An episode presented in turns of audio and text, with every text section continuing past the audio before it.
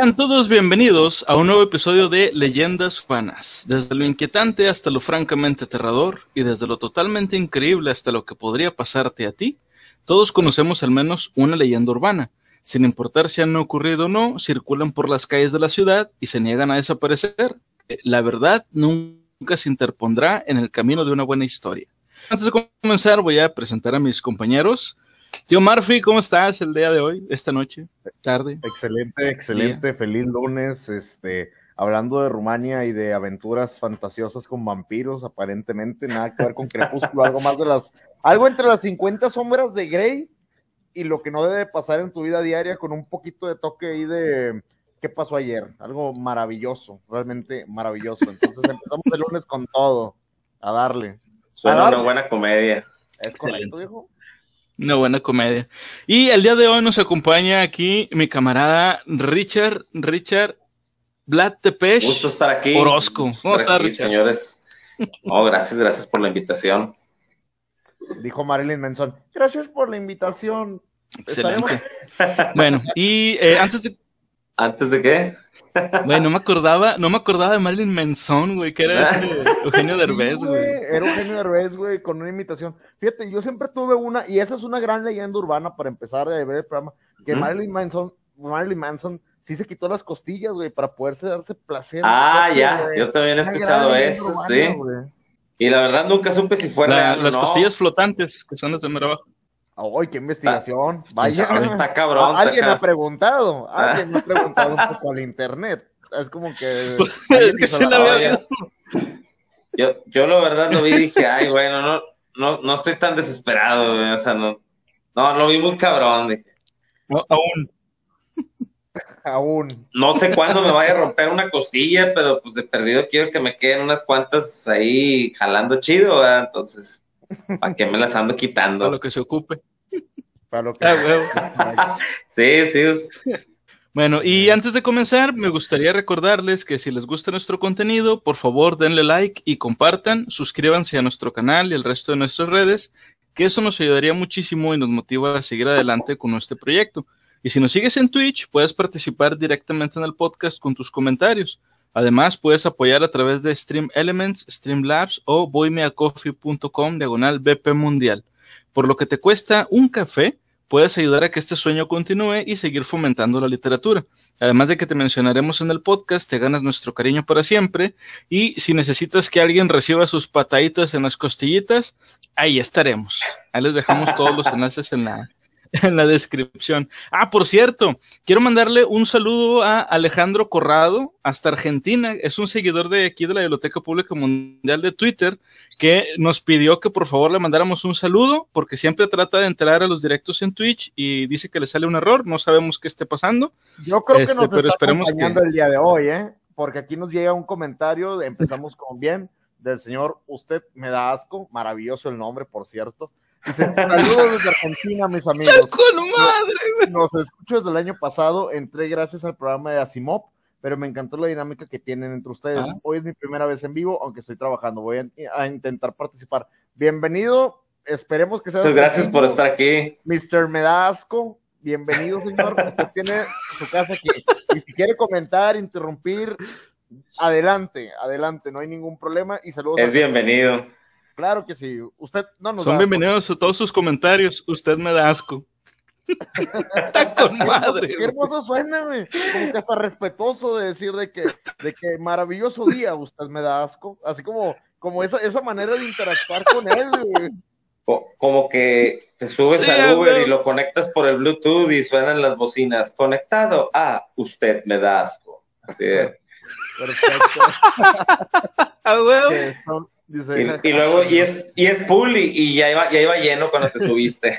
Güey, imagínate, no, imagínate, imagínate que fuera un oficial de la La ley. situación. así, así como de, te detiene el policía, usted me da asco, y algún problema oficial, usted me da asco, y el policía, señor, me da asco, por favor. Señor, usted, Para usted. para usted. En- en el momento que te equivoques en el orden, estás insultando al cabrón, ya valió madre. Dice, ¿es un personaje de los Simpsons de las primeras temporadas? Sí, totalmente. De hecho, él, eh, como referencia, digo, yo entiendo cuál personaje es. Él en alguna vez, Homero, cuando hace lo del tónico revitalizante de Simpson e hijo del abuelo, y, le dice de que usted se ve que no satisface a su esposa. Salen algunas escenas de ahí y dice, usted me asco. Es un personaje recurrente original de las primeras temporadas y si mal no recuerdo, él también golpea a un hippie o un bandman, este, por una razón muy, muy, muy aleatoria. Pero sí, sí, sí reconozco esa referencia. Bienvenido, viejo. Sí reconocimos la, referencia, sí. Genial, genial. Bueno, eh, antes de comenzar también quiero recordarles que estas y muchas historias más las van a encontrar en el libro Urban Legends del autor James Proud que es el libro en el que nos estamos basando para esta serie de podcast sobre leyendas urbanas. ¿Ok? Bueno, ya con todos los anuncios hechos. Ah, mira, ¿qué dice ahí? Dice, jaja, claro, ese que le pega a Homero, qué buena memoria, tío Murphy. Sí, viejo. ah, huevo. Bro. De hecho, si tienes oportunidad y te gusta nuestro contenido, dale una oportunidad de ver la, la guía de la vida según Bart Simpson. Es uno de nuestros videos más vistos de YouTube, te va a encantar. Analizamos ese libro pero de la versión española, porque es la única que se encuentra, tío. Es cierto, es cierto. es la única que, se sí, encuentra. Yo también, la, yo también la tengo así. De... Eh, que empieza el libro, de que espero que hayáis ¿Lo tienes? Este libro. Lo tengo, pero PDF. Sí. Igual se los ah, comparto. Ah, okay, Ahí lo rolamos, ahí lo rolamos, ahí lo tenemos. También únanse Discord si ocupan algún libro o alguna eh, petición extraña ahí estamos, ahí hay buenas colaboraciones, hay mucha raza que postea cosas curiosas y pues lo podemos postear ahí en disco para la gente. Va, malo. Sí, sí, sí. Chequen ahí los, los enlaces para que se puedan unir al, servidor. Y bueno, pues vamos a empezar entonces. Eh, ah, quería preguntarte, Richard, así como les he preguntado a muchos de, nuestros invitados, para ti, ¿qué es una leyenda urbana? ¿O cuál es tu concepto de lo que es una leyenda urbana? Pues mira, fíjate, yo siempre lo, lo he visto desde esta manera.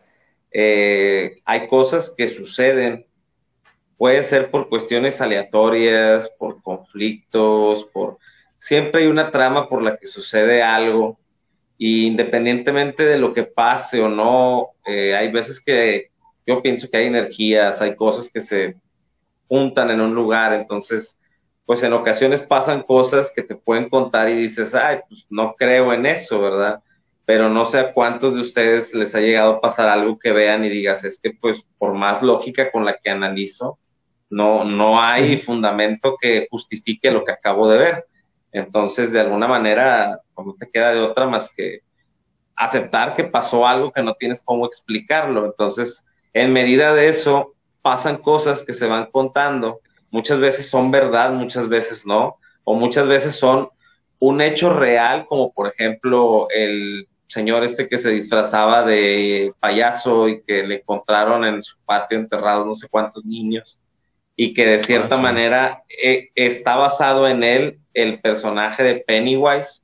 Eh, claro que acá presentado como una versión demonio, tal, tal, o sea, obviamente esto no es una leyenda urbana, pero a lo que voy es que es como la misma cultura popular sustrajo o se basó de un hecho real de una persona de carne y hueso para traernos una historia de un personaje, eh, pues digamos que de un mundo, de un macrouniverso más allá de lo que nosotros eh, contemplamos. Entonces, así de mucho es la capacidad creativa del mismo eh, de la misma comunidad, de que entre que se van contando y se van platicando y la manera en la que cada uno ambientaliza lo que platica, se va haciendo como una, un mito urbano más establecido cuando ya la mezcla de todo lo que se contó ya se la saben todos.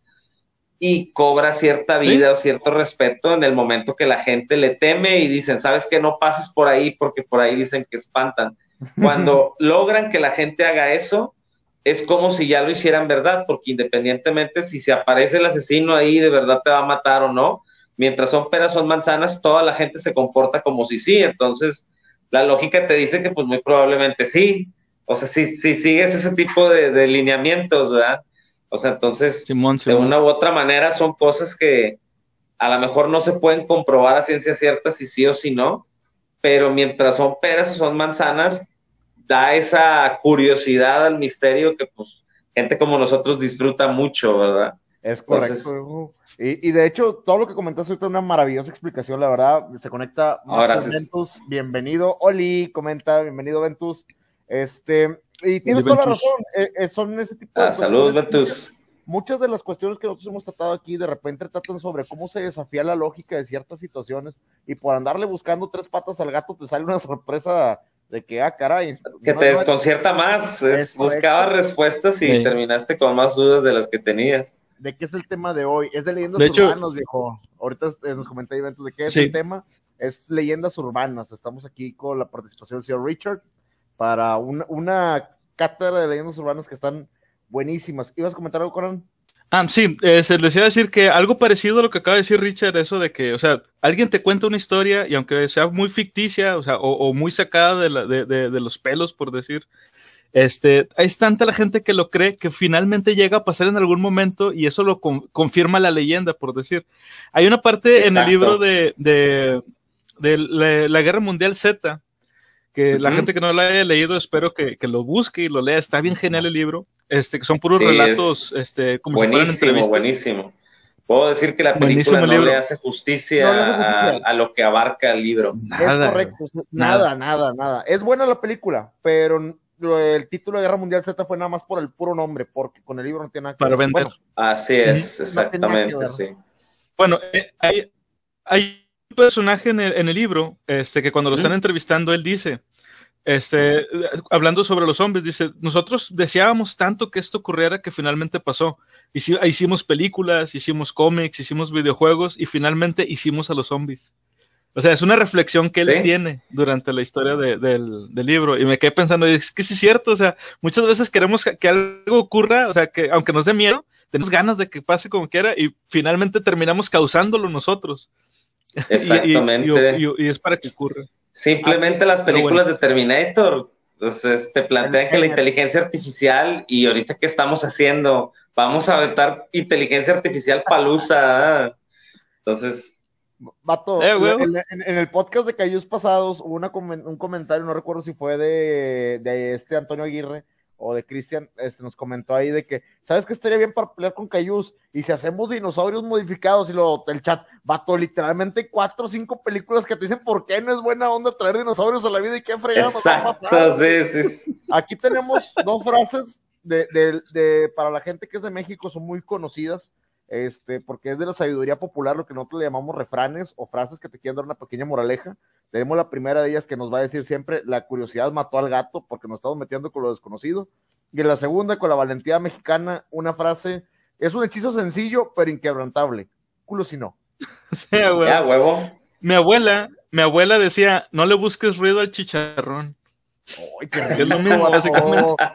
Chicharrón de la Ramos, patrocínanos, por favor. por favor, güey. Muy buenos con las tortillitas y todo el pedo. Comenta Mister, Mister, usted me asco. Respecto a lo que dicen de Guerra Mundial, ¿sí te pasó lo mismo que pasó con Asimov y la película de Yo Robot? Donde tomaron nombre, pero al final de cuentas la película parecía más el libro Bóvedas de Acero que a Yo Robot. Así es. Totalmente. Totalmente. Y porque sabemos que a la hora de hacerles película, tristemente, pues todo lo adaptan para que llame más la atención y haya más venta y pues dejan, de, la, dejan de lado lo del libro, tristemente. Agarran el ese rayo, sí recuerdo ese comentario. Bienvenido, Rayo. Sí se acuerda del comentario que, que citabas. Bienvenido, Rayo. Pero sí, viejo. Vamos empezando con la primera. Vamos a comenzar entonces. La, la primera, la primera leyenda urbana del día de hoy. Ay, espérame, perdón. Ahí está. La primera leyenda se llama Una donación. Un alemán estaba de visita en Tailandia para una conferencia de negocios y se alojaba en un lujoso hotel de Bangkok con sus colegas. En la última noche de su viaje, se estaba relajando con otros asistentes, compartiendo unas copas en el bar del hotel.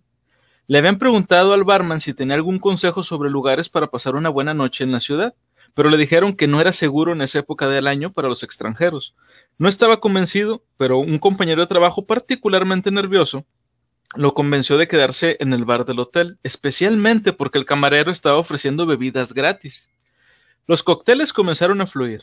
y pronto se sintió un poco más borracho de lo normal, pero lo atribuyó a estar estresado y cansado, después de las reuniones de, negocios que había tenido.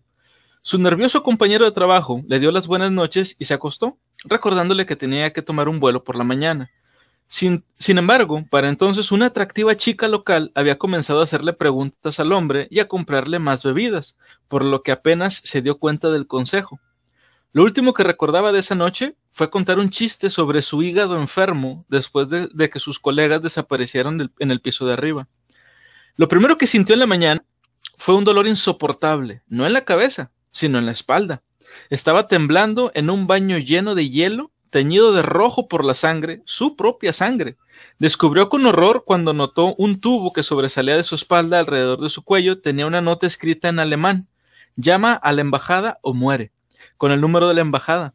Había un teléfono al alcance y, marcó con manos temblorosas. Le dijo a la mujer al otro lado de la línea dónde estaba y describió su situación.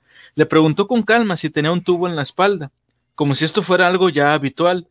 Cuando él, cuando él confirmó que sí, ella le dijo que no se moviera bajo ninguna circunstancia y le explicó que los paramédicos estaban en camino. Lo que había ocurrido es que le habían extirpado ambos riñones. ¿Habían escuchado esta historia antes? Sí. Yo no la había escuchado. Eh, fue muy famoso durante los noventas, como que ese tipo de situaciones de no salgas con desconocidos, este, cuídate de lo que bebe. Pero si era uno de los miedos que, bueno, de niño pues te decían que te cuidaras porque si te robaban o te secuestraban, pues era porque te iban a sacar los órganos. O sea, no, no había escuchado en sí esa, esa historia, pero sí fue un miedo que digamos que de los noventas, todavía creo que hasta el 2007, 2008, y luego como que revivió con lo del líquido de la rodilla, pero es, un miedo que por cierto, volviendo a lo, a lo, de Guerra Mundial Z, en el libro hay una, hay una historia en donde te ponen que gran parte de cómo se infectó un continente fue porque en China eh, había gente que mataba personas y les hacía esto, se robaba los órganos y los mandaba a Estados Unidos para gente que pagó por un órgano de emergencia. Y a los ricos mientras se los estaban poniendo con las cirugías se transformaban. Entonces, es como que, digamos que es, es, una, es una historia, es, un mito urbano que no lo puedes comprobar si pasó o no, pero de que es un hecho que sucede y hay casos, sí, entonces yo creo que eh, muy probablemente pueda ser verdad. De hecho, mira, nos comenta usted, me asco, es algo real lo de la venta de órganos. Si buscan en Facebook, vendo riñón, van a encontrar un montón de publicaciones. Últimamente Facebook está muy descontrolado y son publicaciones reales. O sea, manejan una serie de cosas que tú piensas que es broma y la verdad no. O sea, la verdad sí los están vendiendo.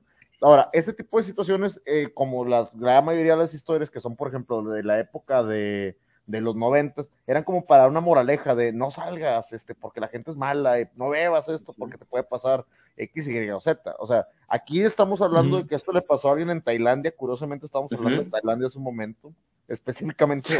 Sí, sí, sí, de hecho. Pues es muy plausible, es correcto. Entonces, lo ves de este lado, imagínate, de que llama a la, a la embajada, de que, oh no, otra persona engañada por, por un chico asiático y el vato, pero era una chica. sí, claro, les hacen creer de todo. claro, la chica. Entonces, sí, claro. Pues, ya da pedo el vato, ya se imaginan, ¿verdad? Las cosas en Tailandia, lo, que pasa en Tailandia, aparentemente se queda en Tailandia. Sí, ya. Pero. Ay.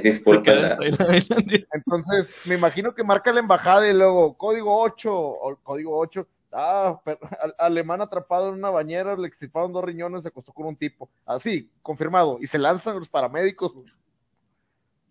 Ya llegan y lo, atienden con todo el prejuicio, con el prejuicio y luego se la curan. Oye, no, güey. Bien prejuiciosos los vatos, así como que eh, este se divirtió anoche. Señor, le vamos a tener que hacer algún examen para ver si no le falta nada más. Y lo confirmado, era un tipo. Mm. Fíjate que esta historia, igual como ahorita, ahorita como decía Tío Murphy, fue muy popular en los 90, yo creo que todavía hasta principios de los 2000, más o menos, este, y incluso desde antes ya se contaban, bueno, historias similares, pero yo creo que esta historia se volvió más popular no esta historia en particular, sino la versión, este, la versión en donde no te robaban los órganos, sino te infectaban, de que era lo del VIH. que igual, eh, ¿sí te acuerdas de esa que historia? te dejaba la nota, ¿no? De bienvenido, Bienvenido al mundo al mundo SIDA, SIDA. sí. Ay, a huevo, claro, un clásico, o sea, Ah, sí, muy sí, sí. clásico esa historia, ¿eh? Sí, Entonces, digo, yo sí. creo que esa historia es más popular, pero básicamente es lo mismo, o sea, pasas una buena noche con alguien, este, o, o con diferentes alguienes, y de repente el día siguiente pagas las consecuencias. Y yo creo que ese es el, el meollo de esta historia en sí, o sea, no importa si es la del VIH o si es la de los riñones o te quitan el hígado, lo que sea, la cosa es reflexionar y- y, no hacer algo. O, o el líquido de la Ah, rodilla. Este, saludo- y la idea es un dejar la saludo a nuestro amigo moraleja. Aldo, que le acaban de quitar la vesícula. Dice que fue en el hospital. Ah. Yo creo que ya estoy empezando a dudar un poquito. Le voy a, voy a preguntarle, voy a preguntarle. Esos viajes Ah, que económicos por pandemia. Esos viajes de remate de dos mil pesos, Eh, dos sí, mil es- pesos a Tampico. No, ¿qué Y a pasó? huevo. Ya, huevo. Bueno, este, la siguiente historia se llama Fuego Funeral. El trabajo de un empresario de pompas fúnebres suele ser bastante sencillo y simple, y sus clientes no suelen ser los que causen problemas, pero a veces el cuerpo humano puede arrojar sorpresas. Cuando se trata de cremaciones, cuanto más grande sea la persona, más tiempo y más caliente va a arder el fuego. Cuando un hombre mórbidamente obeso fue incinerado en Virginia, en Estados Unidos, su volumen era demasiado para que lo manejara incluso el equipo especializado. A medida que la temperatura subió, su grasa corporal se derritió y la grasa humana se filtró fuera del horno, lo que provocó que el edificio se viera envuelto en llamas. Hubo que llamar a los bomberos para que supervisaran la cremación hasta el final. De manera similar, una mujer austríaca particularmente grande también provocó un incendio en un edificio cuando la estaban incinerando, lo que provocó llamamientos para un límite de peso por razones de salud y seguridad. O sea, pusieron una, un- una restricción de que solamente Ah. se puede cremar la gente que tenga hasta cierto peso. Hasta cierto Ya de ahí en peso, adelante ya no. es- Güey. Ya de ahí, pues, fue eso. ¿Has visto, ¿Has visto tú los cuando te vas a subir un juego mecánico que dice tiene que ser de esta altura como para poderse subir? Me Ándale, imagino que los crematorios tienes, tienes que pesar menos de tanto para poderte subir esta atracción. pasas a la ¡Ah, báscula. En esta atracción. Me imaginé con la, Dice, con la- Suiza- um, ¿cómo se llama el, el, el- el lifter chiquitito? El, eh, el, ah, el- que usan para, para levantar las cajas como tipo en Soriana y esos lugares, que es así. Ah, la- sí. El- Que es como un montacargas, la- pero manual. Ándale, montacargas. así, sí, ándale, sí, el montacargas. Me imagino, si el montacargas pequeño no te puede cargar, no te puede subir. Y el, Ah. el montacargas chiquitito como el, el de Cars, como el Widow, algo así que no, Sí, no, no, no a subes. huevo. Es- Bueno, dice, potencia Sui- sí subo Suiza, por acá. Suiza, por otro lado, siempre precisa, asegura que las personas fallecidas con sobrepeso sean manejadas por una instalación especializada construida para resistir el calor adicional. O sea, en Suiza, la gente muy obesa la queman o la- las, las creman en un edificio distinto al del resto de las personas. güey. Obviamente por lo de las cuestiones de seguridad. Sí. ¿Habían escuchado algo como esto? ¿O esta historia en particular? Yo nunca. Ojo, No la- soy no la había escuchado. Pero me voy a aventar un pequeño chiste rápido porque si no lo saco voy a reventar. Date, date. Normalmente a las personas así las queman en el hospital. En Suiza también está el hospital y el hospital. Perdón, es un chiste muy tonto, pero tenía que sacar de mi Ah, corazón. Tenía que sacar de mi corazón. güey. Perdónenme, discúlpeme por mi idiotez. Continúen, por Pues favor. mira, eh, si lo vemos desde el punto de vista en que estás haciendo un pollito asado, de repente empieza a tirar grasita de cómo se prende todo el pedo, y pues a veces aplica, digo, aquí en México la de aventarle poquita cervecita, ¿verdad? Para que se apague acá la...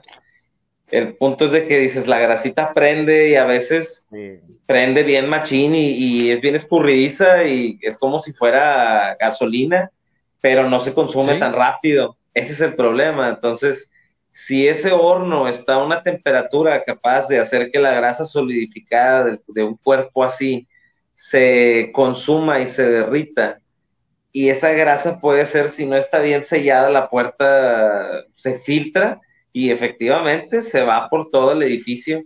Y si está nivelado de regla y todo, peor porque se, se empareja, se llena todo de, de grasa en llamas. Entonces, Eh, luego si hay cosas flamables, peor tantito, entonces ya, se imaginan. Fíjate que de la historia yo jamás había escuchado algo similar. Entiendo la lógica de Richard, digo, yo que he hecho chorizos argentinos o chorizo uruguayo, que es muy grasoso, en la, la flama es enorme, o sea, es una flama de cuidado, no es como una carne asada normal, que la carne, un asado normal, que la carne pues no suelta mucha grasa, saltan llamitas y demás. En el caso de los chorizos, por ser muy grasosos, o el caso de la chistorra, saltan flamas muy altas. Ahora imagínate el cuerpo humano que está lleno de esos y ahora hay una persona. Exacto. No, se dispara, es, es una fórmula de catástrofe, la verdad. Sí, y todo depende de, cómo estén hechos esos lugares para contener esa grasa, pero me imagino que de una u otra manera la cantidad que tienen o los mecanismos que tienen para eso son superados por la cantidad excesiva de grasa que hay y, pues es como que eso lo puede hacer más factible o no de que sea real, pero considero que toda esa grasa derramada y encendida, pues sí, sí, sí puede hacer un incendio muy bañado. Sí, o sea, sí, sí se ve lógico, o sea, tiene, este, este mito tiene su lógica, por así decirlo. De que si, si, habría pasado o no, eh, no, no sabría decirlo, pero dentro de, la lógica, pues es, es factible. Fíjate, yo nunca había escuchado tampoco esta historia o una historia similar, pero lo que sí había escuchado y lo que sí no recuerdo dónde, fue dónde, dónde lo escuché, que cuando, por ejemplo, la gente que muere por combustión humana espontánea, que de entrada ese pedo no existe, siempre hay una explicación de cómo fue que se, se incendió para empezar la persona. Eh, al parecer la, la, la, la, grasa del cuerpo humano es tan, este, es tan fuerte o digamos es tan potente este, que el fuego es, es anormalmente alto. No me acuerdo dónde lo vi, este, pero o sea, comparado, por ejemplo, con, con la, la, grasa de un cerdo, por decir, la grasa humana, eh, por alguna razón, hace que el fuego sea mucho más intenso. Una cosa así. Ajá. Entonces, por eso es que cuando se ven los casos así, o, sea, o fotografías de, de, no, es que esta persona murió por, por este, combustión humana espontánea, siempre quedan, por ejemplo, las piernas o de las rodillas para abajo.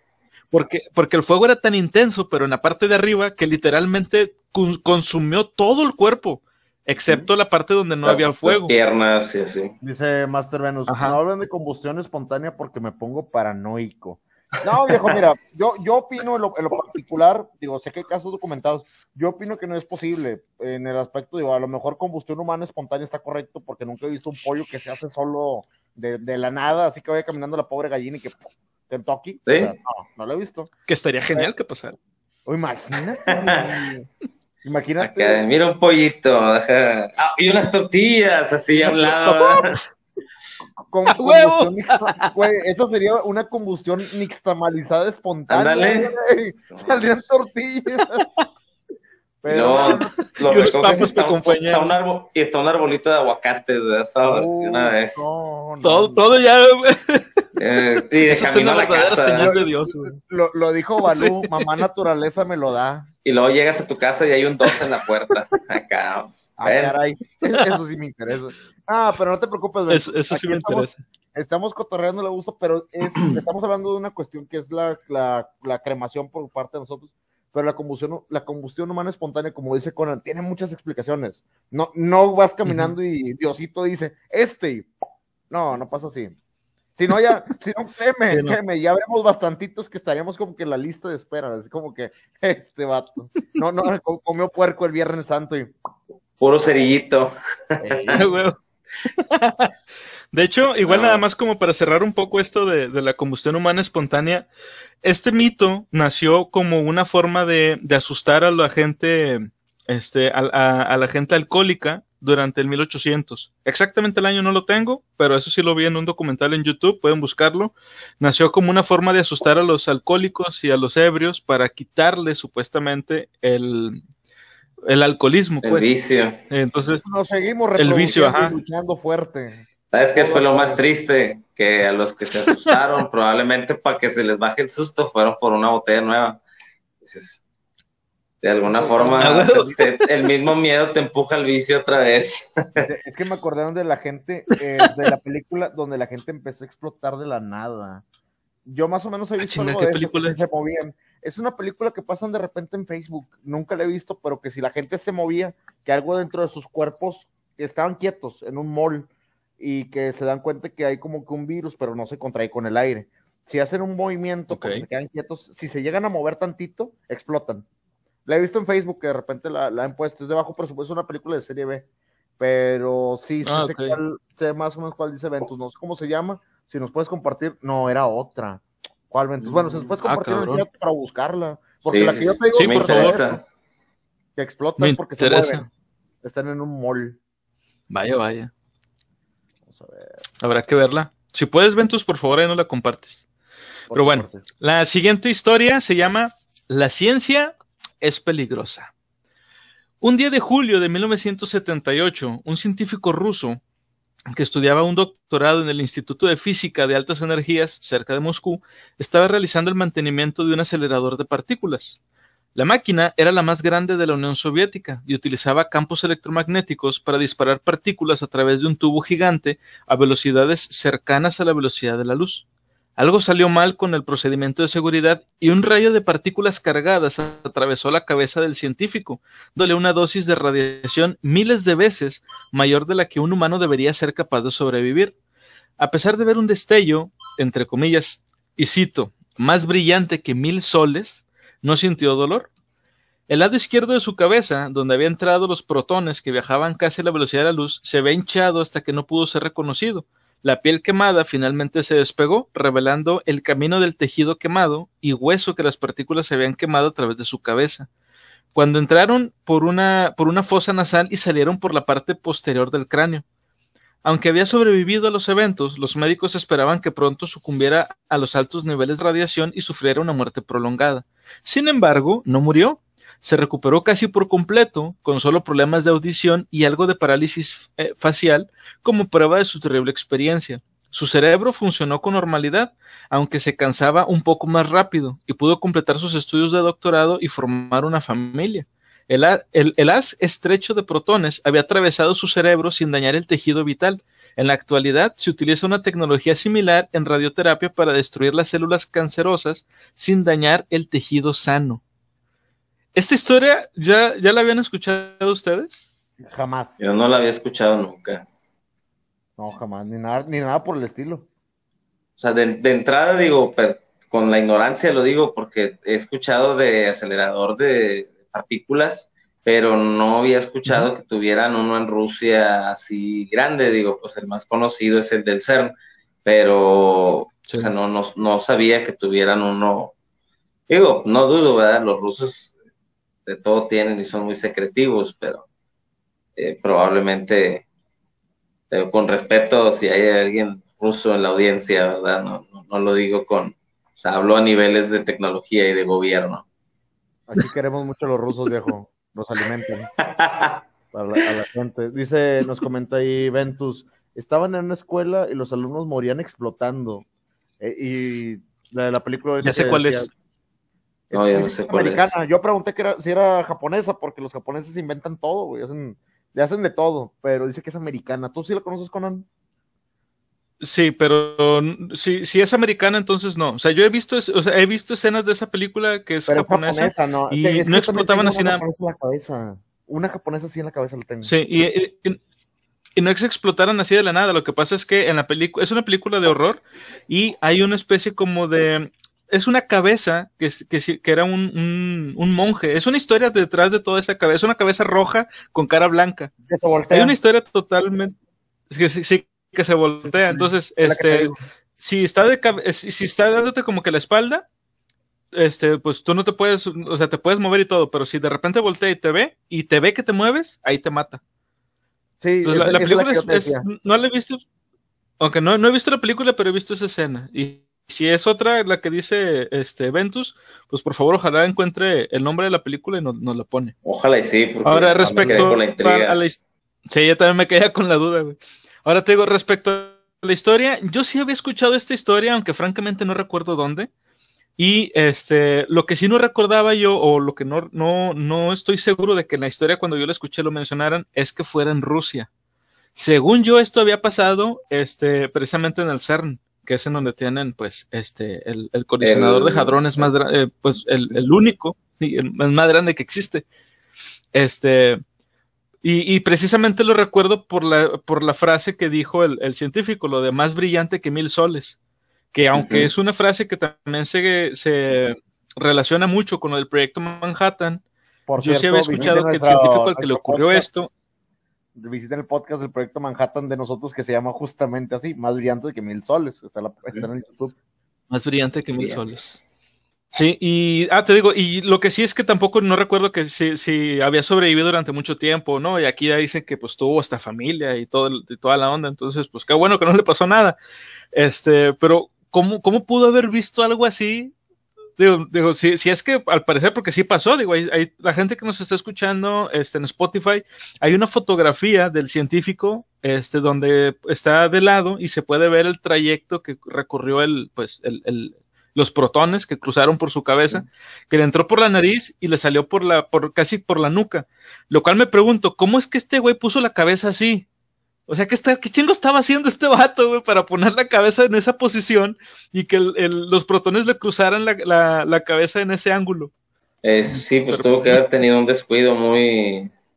Digo, pues, ¿qué puede decir? Hasta el mejor cazador se le va la liebre de repente, ¿verdad? O sea, a lo mejor eh, desconozco cómo sería su, su, trabajo, pero pues lo que sí, lo que me causa más ruido de este caso es la cantidad de radiación que aunque lo haya atravesado, eh, tuvo que haber dejado tejido muerto, por así decirlo, adentro.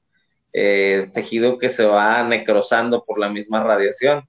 Tejido que tuvieron que, por así decirlo, remover con cirugía y para evitar y para eh, permitir que, siguiera vivo, ¿verdad? A lo mejor lo Pero, Como cuando tú tienes una herida expuesta y la, la puedes cauterizar, a lo mejor el mismo, ah, lo, cauterizó.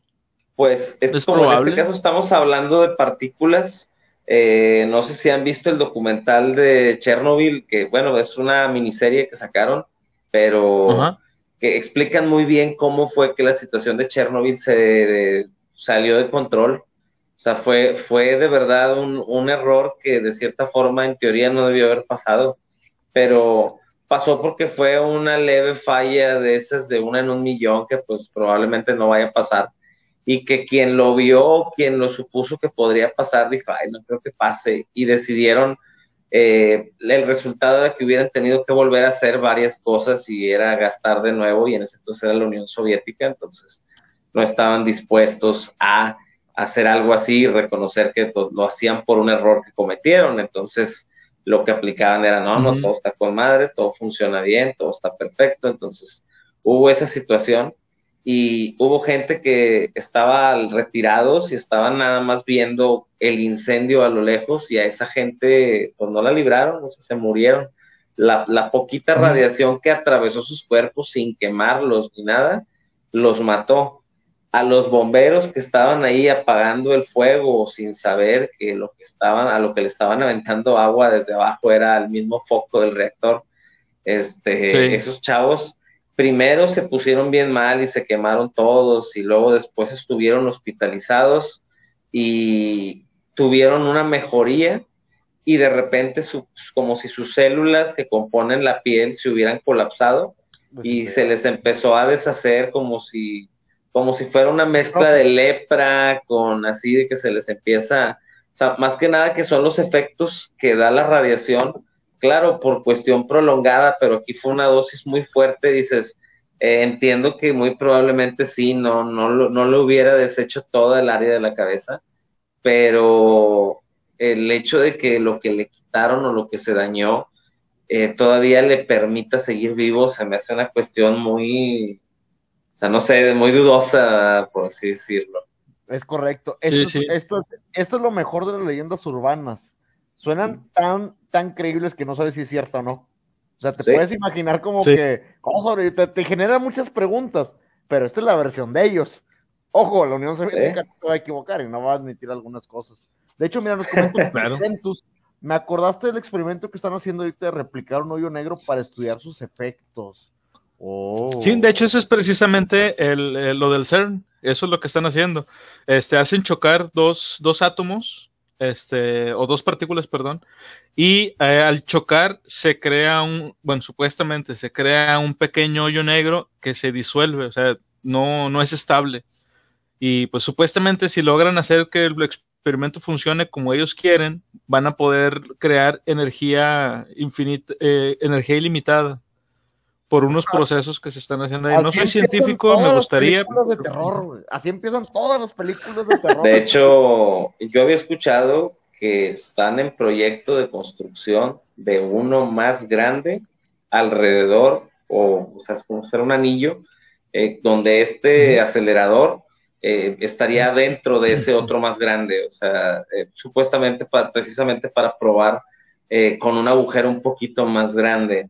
Eso no, no me suena nada inteligente, ¿verdad? Pero por otro lado, cuando se se han escuchado de lo que le llaman el efecto Mandela, que pues no, sé si todos estén familiarizados, pero eh, se está diciendo mucho que eso del efecto Mandela eh, pasó a partir de la primera vez que encendieron esto del acelerador de, drones. Eh, de hadrones, sí. Que, que fue de alguna manera lo que ellos hicieron, o sea, se teoriza que pudieron habernos enviado como a una realidad alterna.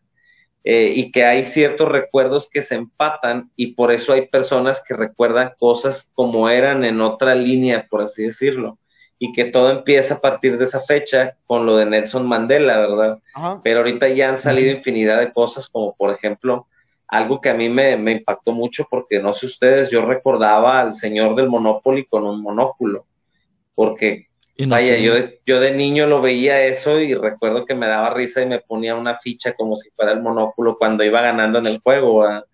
Pero ah, dices, ahora resulta que nunca lo tuvo y digo, ay, pues se me hace muy cabrón que me lo haya imaginado siempre en el juego con monóculos y nunca lo tuvo. Yo, yo no sabía que era un monóculo, o sea, yo sé que es un monóculo nada más por ese juego. Entonces, son cosas así que son detalles pequeños, pero de una u otra forma te hacen pensar porque hay cosas que puedes decir, ah, eso no era así, pero hay otras cosas con las que a lo mejor sí estabas más clavado y sí eh, te consta que no era de esa manera como es ahorita y pues te hace ruido, ¿verdad? Entonces, eh, son cuestiones que se meten con algo que pues, puede tener consecuencias muy, muy drásticas, más que nada.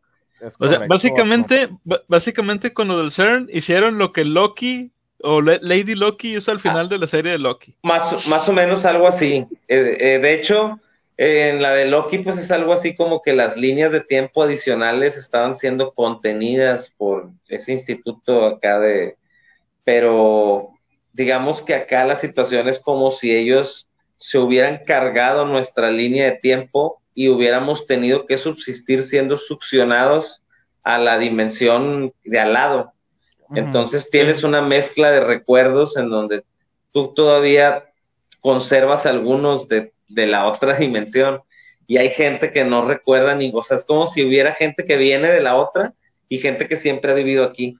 Entonces, eh, los que no recuerdan, sí. es una teoría, o sea, no estoy diciendo que, que, así sea, pero... pasadas en eso, viejo. Hay una muy buena los Beatles, la Yesterday.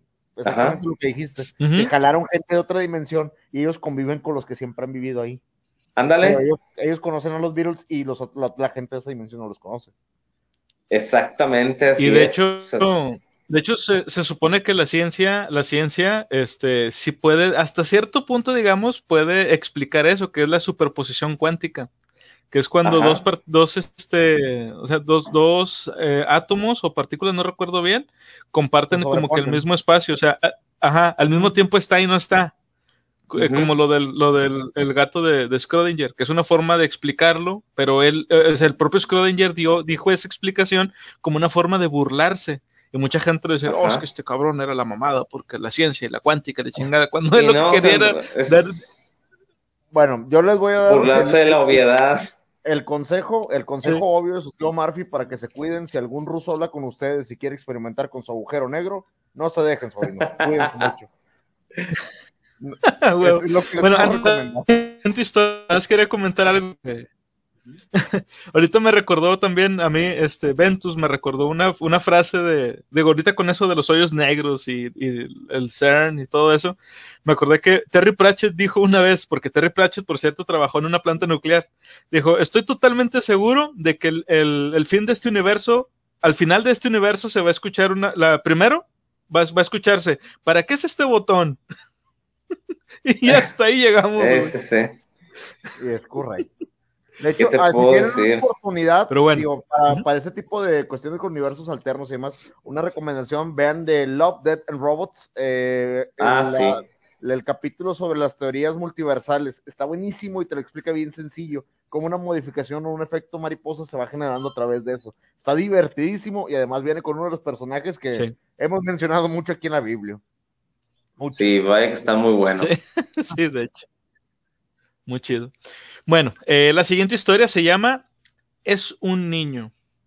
Los científicos han descubierto que una prueba de embarazo de 3.000 años utilizada por los antiguos egipcios era notablemente precisa.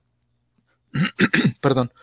Las mujeres embarazadas orinarían en trozos de cebada y trigo. Si el grano de cebada brota, estaban embarazadas de un niño, mientras que si el trigo brota, era una niña. Pruebas recientes han encontrado que probablemente tenían una precisión de hasta el 70%. Las técnicas eh, no habían progresado mucho en la década de 1920, pero los científicos descubrieron que podrían saber si una mujer estaba embarazada por la presencia de una sustancia química producida por la placenta. La única forma de analizar esta sustancia era inyectar la orina del paciente en las venas de animales, generalmente ratones. Luego los ovarios de los roedores serían removidos y examinados en busca de la sustancia química. Por supuesto, los ratones morían en este proceso. Afortunadamente se descubrió que había otra opción. La futura madre daría una muestra de orina que luego se inyectó en una rana africana con garras desprevenida. Si el animal producía huevos en un día, la mujer estaba embarazada. El beneficio de esta prueba era que no tenían que matar a la rana para obtener el resultado, ya que la criatura, la criatura perdón, podía probarse repetidamente. La prueba se utilizó ampliamente hasta la década de los 60 cuando se desarrollaron nuevas técnicas que no involucraban a los anfibios.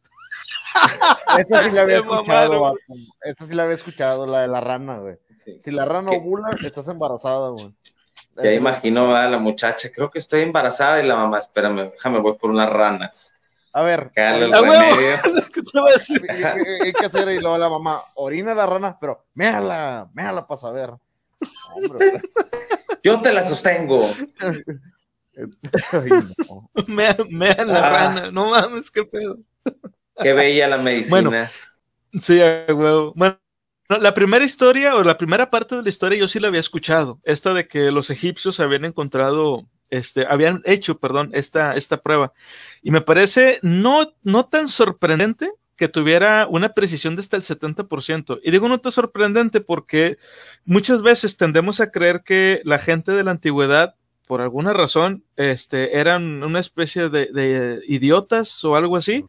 O sea, les quitamos mucho crédito siendo que este, pues muchas de las cosas que tenemos ahora y que sabemos, este, es porque ellos las practicaban. Ahora sabemos por qué funcionan, pero en ese momento ellos simplemente sabían que funcionaba y ya.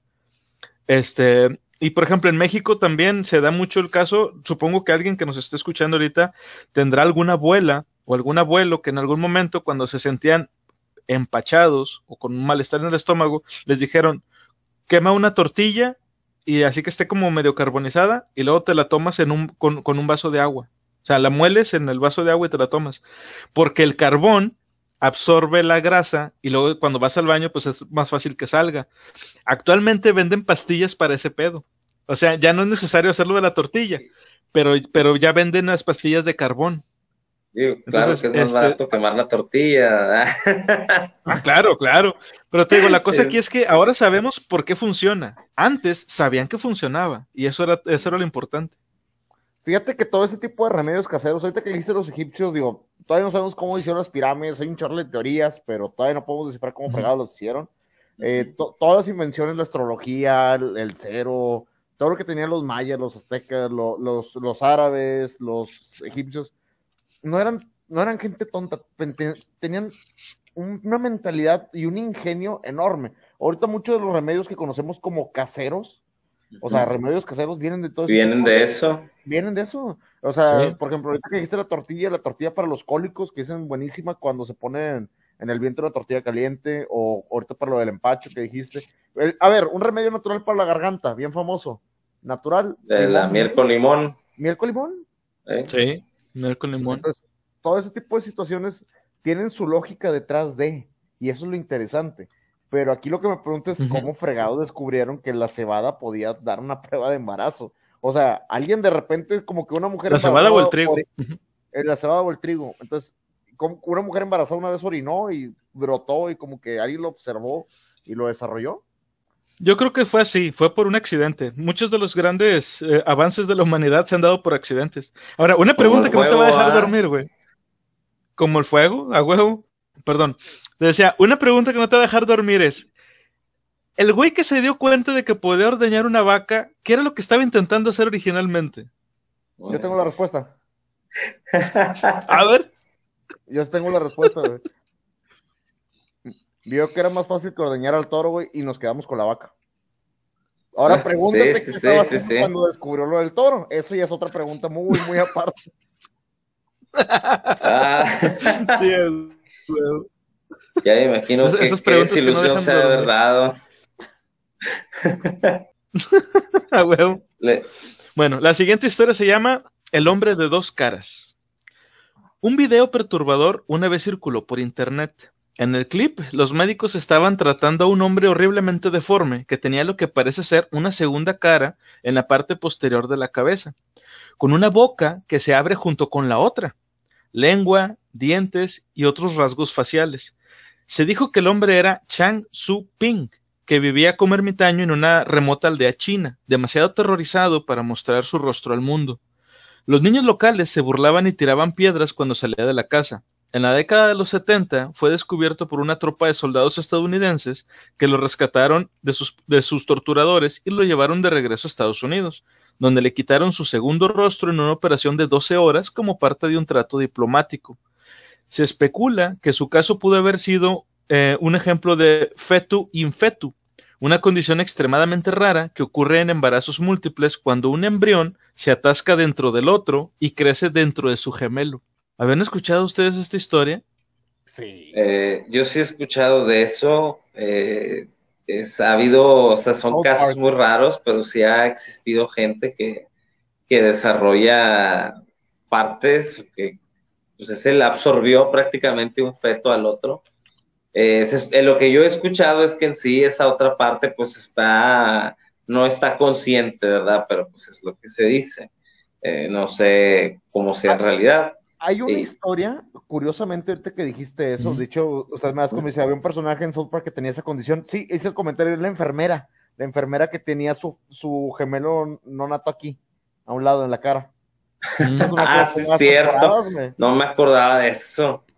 También hubo un episodio en American Horror Story, creo que era la de Freak Show, que uno de los personajes que se aparecía o que le temían era precisamente una persona que absorbió, por así decirlo, a su gemelo, pero le quedó como una cara pequeña en la nuca. Y que decía que, que, es, que la cara sonriente así bien, o sea, es, vaya, de alguna manera ven como, o sea, hablando de mitos urbanos, como algo que pues dice, sí, es factible que puede pasar, ha habido casos, se convierte en una historia de terror, detalles así. De hecho, en la historia de terror de que la cara estaba en la parte de atrás, decían que la cara le hablaba. Y que ah, se verdad, las noches, y que se reía. Entonces, Eso se lo había oído. miedo, que le tenía miedo a, la condición que había desarrollado su gemelo nonato. Y que le ordenaba matar gente, ¿no? La, cara, si no, no lo iba a dejar dormir. Es el, ¿cómo se le llama? Gemelo parásito. Ándale, sí. Sí. Bueno, hay una historia, o más bien un, no estoy seguro, digo, porque eh, en el futuro vamos a hablar de esto en, octubre. No estoy seguro si la criatura de la que les voy a contar es un yokai o tiene otro nombre, porque en Japón dividen los fantasmas de los monstruos o los espíritus de los seres físicos, digamos. Em, y los, los, seres físicos son los yokai.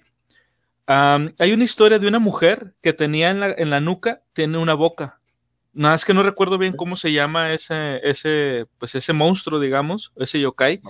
Incluso hay una película de horror que se trata de eso, de que este, es una, una mujer muy, muy, muy linda y este, y eh, digamos, engatusa a, los hombres y cuando este, van a, a, tener relaciones sexuales o algo así, este, la boca este, de, que tiene la nuca ataca a la persona. Aquí y así es como... Te, leo el dato, se llama Futakuchi Ona. La, la Futakuchi Ona es una criatura de la mitología japonesa. Es una mujer que mm. está afectada por la maldición convertida así en yokai, si es un yokai. Futakuchi ah, Ona significa mujer de dos bocas y de esta manera es representada con una boca regular y otra extra la nuca, incrustada en el cráneo y debajo del cabello. Ahí podemos buscar algunas imágenes bastante interesantes. De hecho, se, ve muy interesante. Si tienen oportunidad de revisarlo en, San Google, hay algunas bien chibi, bien kawaii, y hay otras bastante, bastante impresionantes. ¿eh? Es que todo te digo, eh, Eso que ni qué. Sí, Supongo yo entonces que, es, que en, en Japón en aquellos años sí se llegó a dar también este, un, una malformación como esta y de ahí nació la historia, como probablemente pasó en Grecia con los cíclopes, de que nacían niños deformes este, y de ahí nació el mito del cíclope también. Probablemente. En la, India, pues en la India los ven como deidades, muchos de ellos los ven como representaciones de reencarnaciones de dioses por malformidades. Ah, porque ellos tienen dioses que tienen, cuál, cuál, era el nombre, que la tres caras o una cosa así ah, a los lados. Entonces, si es de. Seis brazos. ellos lo ven como si fuera una representación. Entonces, que de hecho, eh, hablando de eso, tienen una diosa de la destrucción que casualmente, porque mencionamos lo del CERN, ¿verdad? Shiva. Tienen, sí, Shiva. Tienen afuera del CERN una estatua de ella y es como que dices, ah. Pero bueno, son deidades así de. Perdón, perdón, es que está hablando de terror y de mitos urbanos, eso del hoyo negro está. Te quedaste con los hoyos negros está cabrón. viejo. Estás, estás, componiendo las historias. Ya sé, ya sé, ya sé. Es, es reba, es reba, bro. Ya, mezclando. Fue por, la, fue, por, lo de la deidad, fue por lo de la deidad hindú, ¿verdad? Sí, pues te digo, güey, te imaginas ah, de, que, de que vas llegando. la deidad, disculpa, la, la, deidad hindú es Shiva y la deidad es Shemail. Es una sí. normal, hijo, es normal. No, no, no. Pues te digo, o sea, te, imaginas, güey, acá tú, yo estoy dando la tercera, no sé cuál les te habrás confundido, hermano. digo, tú acá bien científico vas llegando al CERN, güey, de que, ah, con madre ciencia y la chingada, y, y, sabes, y has escuchado las leyendas de que... Ajá, y, y de repente ves la estatua de Shiva ahí. ¿Qué ¿Really? a, qué buen culto me vine a unir. Ah, huevo. Bueno, la siguiente historia se llama autocirugía. En 1961, eh, el único médico de una remota estación de investigación en la Antártida rusa enfermó de lo que se sospechaba era apendicitis. Esperaba que mejorara por sí solo, ya que la base rusa más cercana estaba a mil millas de distancia y una tormenta de nieve había estado rugiendo durante días, lo que impidió cualquier posible rescate por avión. Cuando el dolor se volvió insoportable y desarrolló fiebre, supo que solo tenía una opción, extirpar su propio apéndice antes de que estallara y lo matara. El joven de 27 años reclutó a un, conductor y un científico como enfermeros y se subió a la cama. Adormeció el área afectada con un analgésico local y se puso a trabajar cortando su propio estómago y removiendo el órgano inflamado, mientras sus asistentes levantaban un espejo para que pudiera ver su obra. A pesar de que su bisturí resbaló y cortó parte de su intestino, completó la operación en dos horas y volvió a estar de servicio en un par de semanas, convirtiéndose en un héroe de la Unión Soviética. Tenía que ser ruso.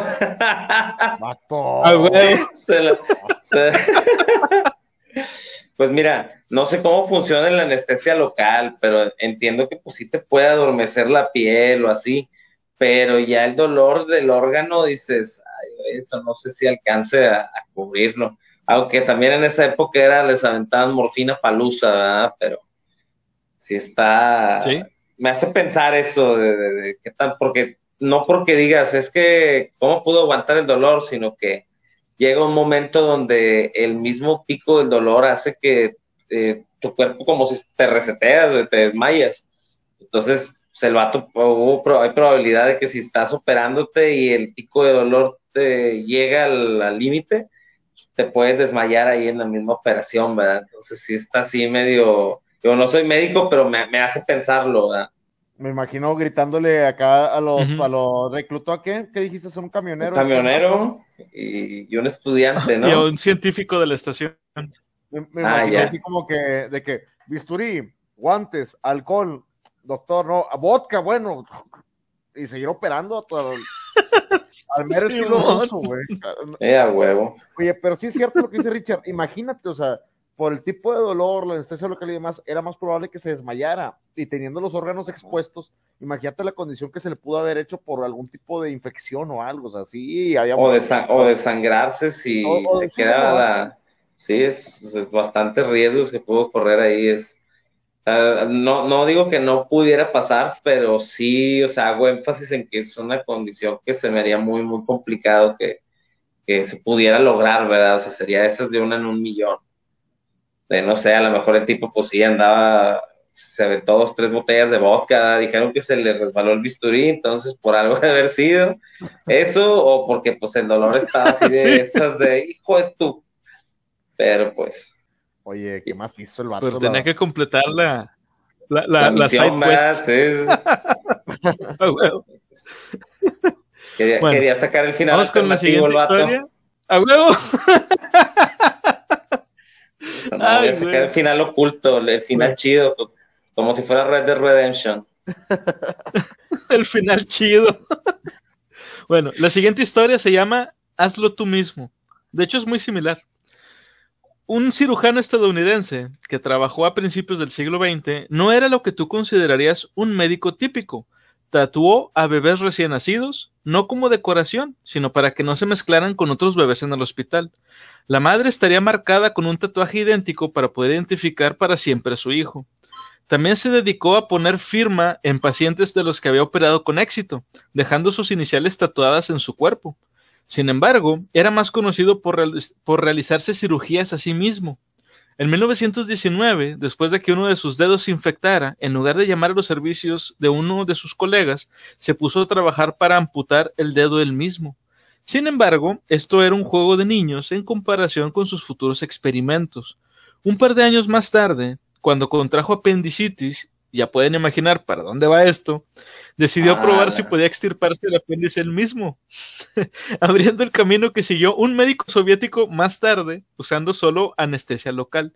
El cirujano que había estado planeando hacer el trabajo estaba comprensiblemente sorprendido, pero como el paciente era el cirujano jefe del hospital y su jefe, pues no había mucho que pudiera hacer al respecto. El excéntrico médico no tardó en inyectarse drogas en el abdomen y abrirse el propio estómago, extirpando el apéndice con ayuda de unos espejos eh, en menos de media hora. Volvió a operar a otras personas en dos semanas. La próxima vez que requirió un procedimiento quirúrgico, esta vez una hernia a la edad de 72 años, volvió a tomar el bisturí aunque este complicado procedimiento requirió que cortara muy cerca de la arteria femoral. Se rió y bromeó con las enfermeras mientras lo, completaba en dos horas. Mientras se cansaba hacia el final de la operación, finalmente permitió que uno de sus colegas le cosiera la incisión. o sea, ya acabé, nada más ciérrale ahí, Sí, oye, güey. Oye, no, sí. Vato, de pura mamada, este vato no se pidaba Frankenstein, güey. ya sé. Pura güey. es que, güey. a lo mejor, güey. No, me imagino algún doctor que se quiera de que, eh, güey, pues lo del dedo te la compro. No, esto me lo puedo ahorrar yo. Mira, ya tengo los procesos, es un dedo. Sí. Pero el vato, el apéndice, y luego, no, hombre, el fémur a mis 70 y chingle de años. Oye, no.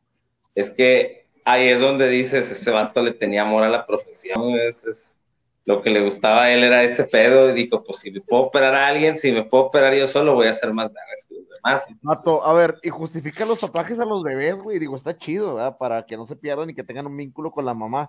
Pero alguien le preguntó a la mamá o a los bebés, o sea, el vato nomás así como que, eh, te lo firmo, 001, vámonos, sellado, como ganado. Y ahí lo aventaban con la mamá. güey, es como con. Pues es que depende si lo ves de dos lados. Si lo ves por el lado de, de, de te lo rayaron, dices, ay, pues no está chido pero pues a lo mejor en ese, en ese momento pasaba que se robaban a los bebés, ¿verdad? Entonces él decía, los que yo saco, no, entonces pues a lo mejor lo hacía por eso, está marcado. También. Es probable. No, no conocemos realmente el contexto histórico de este vato, o sea, en su situación, como dice Richard, a lo mejor algo pasaba. Digo, no creo tampoco que así de gratis, nomás el vato que, ¿vamos a tratarlos o qué? yo creo que sí pasó algo y, tenía una razón de, ser. Lo que sí no creo que yo que tuviera una razón de ser es porque cuando operaba a alguien le ponía su firma, güey. O sea, como si fuera una pintura o como si fuera una escultura. ¿Qué pedo, güey? Te, te, operan del, del apéndice y te pones sus iniciales. Chingue su madre. Pues mira, si te, va a dejar, si te va a dejar con madre el vato y vas a quedar chido y vas a vivir más años, échale la firma, carnal. Tú, pero hazlo con madre. ¿A poco no? Digo, así sí, lo yo no lo que no. porque luego, a lo mejor el del IMSS no te va a firmar, ¿verdad? Pero no sabes cómo te va a hacer el jale y dices, ay, güey, cabrón. Güey, no. Sí, güey. Ahora, Mira, los, de, los del IMSS te dejan. Te dejan morir, güey. No, te, te, dejan, pero te, dejan, instrumentos, quirúrgicos adentro. Oye, Les vale pero te voy a decir, imagínate este vato tratando infinitos a la raza y poniéndole florecitas y demás. O sea, me lo imagino en una de esas, una firma acá bien random, güey, y que el vato así como que sí, y está para toda la vida, sellado. No, no, güey. Lo de los bebés no entiendo por qué, güey. Lo de los bebés Ahora, como que no me queda en la cabeza, güey. No entiendo, güey. Sí, de hecho. Pero te digo, yo, yo creo que si eso sí realmente ocurrió, yo creo que sí tuvo algo que ver con algo como lo que decía Richard. A lo mejor se estaban robando niños en ese hospital en particular o algo parecido. O ya había habido intercambio de bebés en familias. Así, ya ves que aquí en, en, en, México pasó. Si no me acuerdo, fue en Puebla. Este que en un hospital de IMSS una enfermera como que se chisqueó, no sé qué chingados le pasó, y cambió bebés de familias. Y de hecho tenían ahí un, un ¿cómo se dice? Como un letrero grandote que decía, si tú naciste en esta, en, en este, en este hospital, eh, de, de, tal año a tal año, o sea, desde el mes tal de tal año hasta el mes tal de tal año, es probable que vivas con una familia que no es la tuya.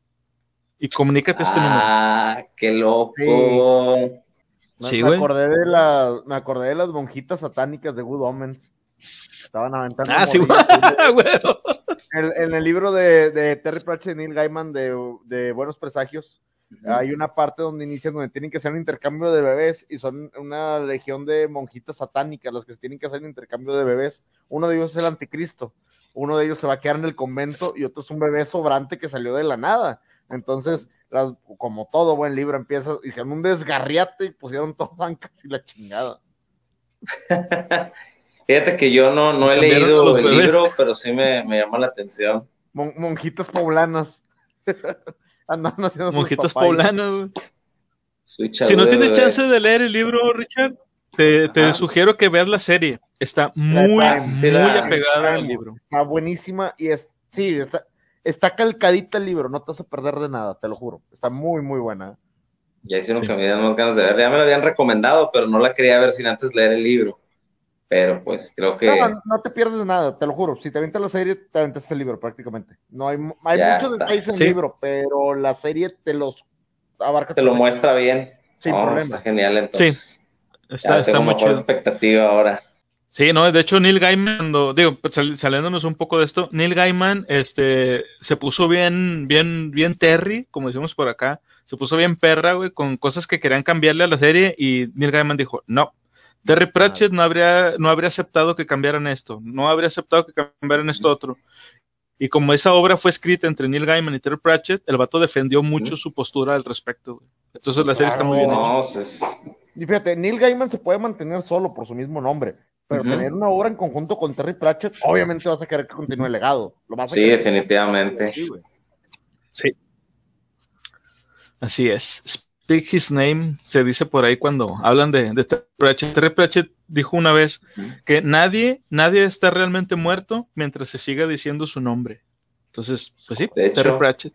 es la manera en la que la siguiente, la siguiente historia, sí, la manera de ser inmortal. la siguiente historia se llama La Guerra de la Isla. El 15 de agosto de 1943, las Fuerzas Armadas estadounidenses que luchaban contra los japoneses se prepararon para invadir Kiska, una pequeña isla del Pacífico Norte entre Alaska y Rusia. Las fuerzas japonesas habían invadido la isla, así como otra cercana, un año antes para proteger el territorio japonés en esa área. Estados Unidos respondió con un bombardeo aéreo y un bloqueo naval. decidió, decidió, perdón, decidido a expulsar a los japoneses del territorio, pero se quedaron quietos, dejando como única opción una invasión de fuerzas terrestres para enfrentarse a unos 5.000 infantes de marina japoneses. Las tropas estadounidenses y canadienses desembarcaron en masa el 15 de agosto, decididas a retomar la isla, pero para su asombro no había nadie. Varias semanas antes, las fuerzas estadounidenses habían retomado la isla vecina y los japoneses, intimidados, habían decidido hacer una retirada secreta a Kiska. Salieron al amparo de la noche y la densa niebla sin que nadie se diera cuenta. Como resultado, las fuerzas aliadas tuvieron la tarea de invadir una isla vacía, en el proceso perdieron más de 100 hombres y, sufrieron cientos de bajas después de que se dispararan entre sí. Se activaron las trampas explosivas dejadas por los japoneses y un destructor golpeó una mina submarina. ¡Oh! o sea, era una trampa, vato. Oh, sí. su mecha.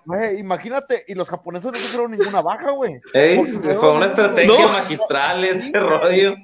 Oye, sí, güey. Maravillosa jugada. Maravillosa jugada. Yo, yo nunca había escuchado una historia como esta. O sea, fuera, fuera e, esta historia en particular o una similar, nunca, te lo juro que nunca. No sé ustedes. yo no había escuchado una así de un señuelo tan. Oh, no, nunca me había encontrado con una así. Pero qué gran estrategia. Digo, en las películas siempre. Sí. Preparas, llega lo. Güey, les aplicaron un mi pobre angelito, güey. Oh, maravilloso. Sí, güey, casi casi. y, demostraron la misma ineficiencia de ellos, porque si se atacaron entre ellos y se supone que solamente había elementos de ellos, quiere decir que pues, no, no, andaban, sí, no andaban tan chidos, se traían la raza ahí que como que no la armaba para eso de apuntar. Entonces sí está. Me, acordó una escena, pero de la película de Chucky, si no me equivoco, es de la 2 donde están haciendo juegos, no, esa es la 3 entonces, donde están haciendo juegos de guerra y avientan un tipo de gas y se empiezan a disparar entre ellos mismos, pero traían balas de verdad. Ah, sí. Ah, ya. Cuando el niño ya, ya, crece. Donde Andy está en la academia militarizada. Que, le, le, cambia los cartuchos ¿verdad? por unas de verdad. Y avientan como que munición falsa, avientan como que un humo y empiezan a disparar de los mismos nervios y pues suceden bajas. Entonces, no, los japoneses se, se la fletaron bien duro, ¿eh? Y probablemente no pensaron que fuera a pasar así, nada más dijeron, vamos a hacer tiempo y en lo que alcanzamos a irnos y reagruparnos. No pensaron que no nada más iban a hacer tiempo, que iban a hacer bajas y que iban a, retrasar al mismo ejército enemigo, O sea, fue, mataron como tres pájaros de una pedrada y lo peor es que ni siquiera tuvieron que aventar la piedra. No, y no, no sufrieron bajas, sobre todo, O sea, no sufrieron ninguna baja, que esto es sorprendente, fue perfecto. Acá con el Street Fighter. Fue, perfecto. 10 de 10. Perfect. Honda Wins. Ah, no, pues también el Ryu. O sea, los.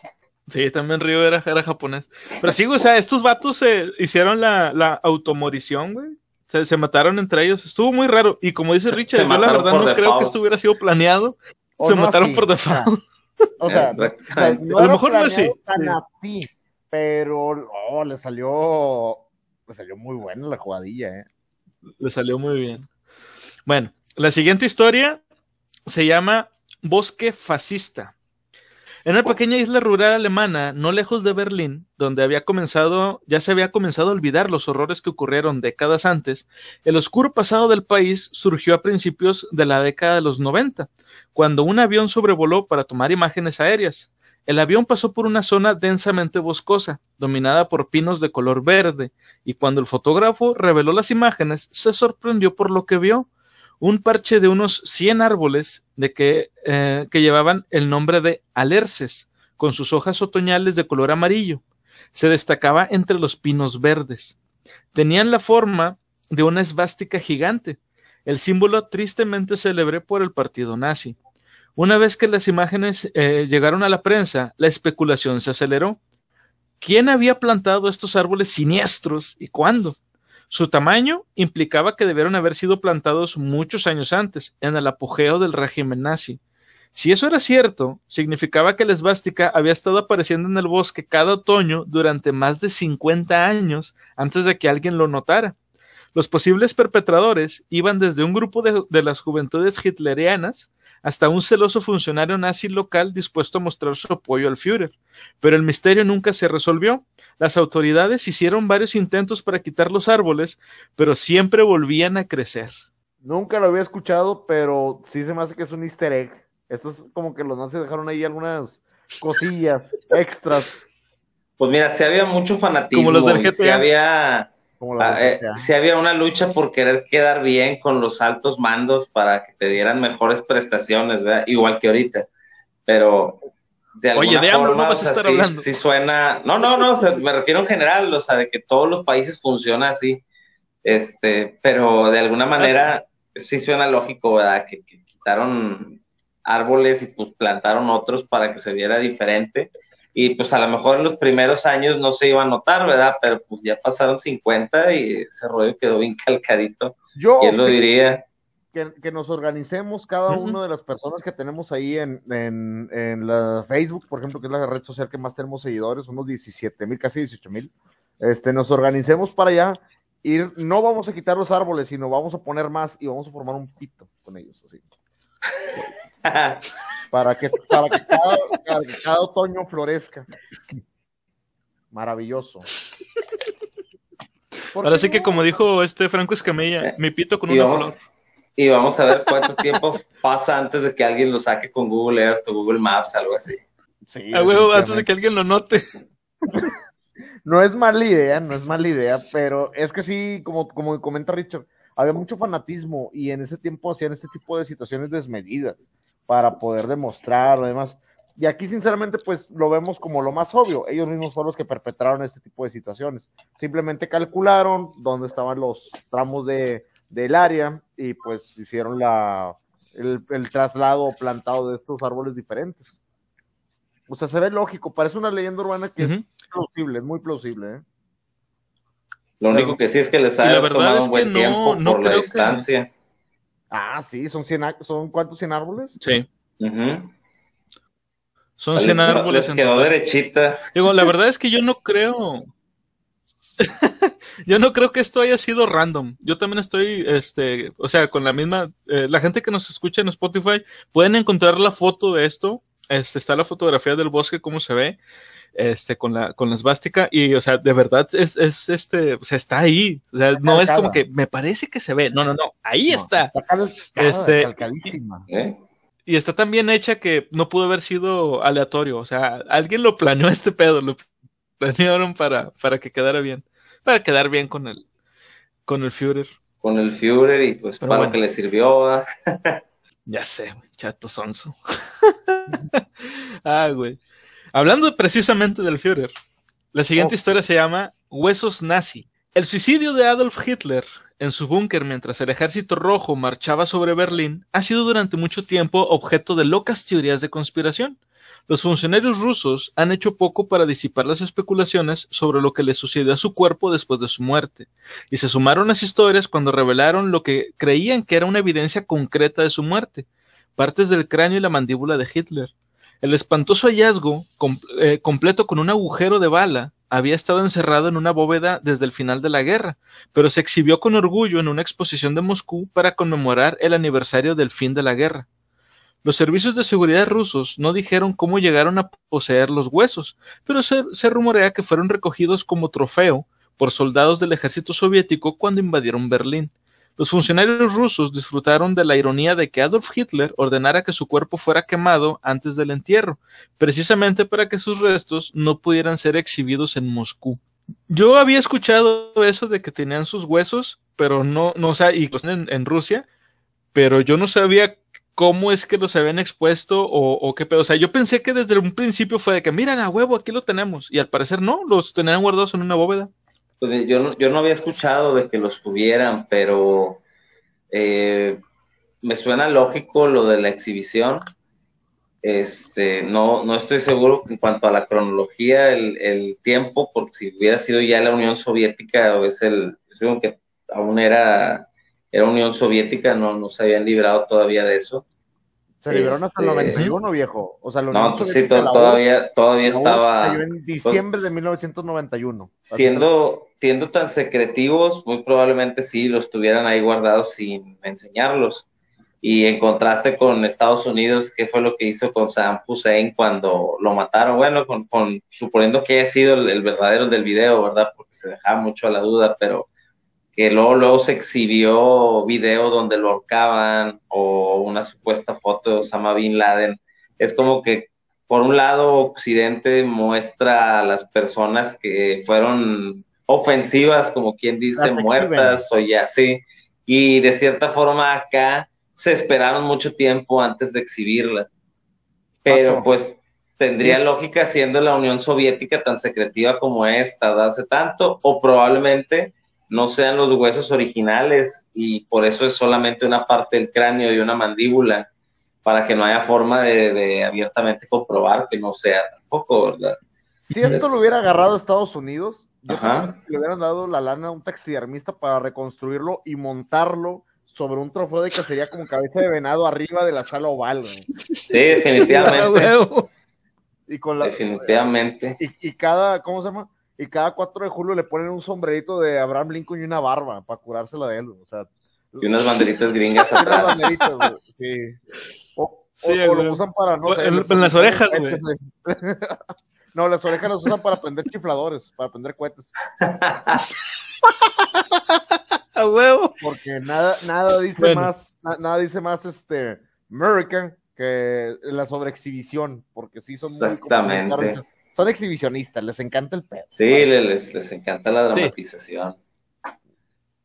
Entonces, yo creo que si los hubieran agarrado los gringos, hubiera hubieran puesto la, cabeza como postrada en un pedestal de venado arriba del trono de, del de Bush o del presidente actual de aquel tiempo. No es probable. este, eh, si mal recuerdo, era Eisenhower. Pero sí, es muy probable que hubieran hecho eso. Pero bueno, la siguiente historia se llama el Titanic. El editor del periódico británico W.T. Stead había predicho el futuro.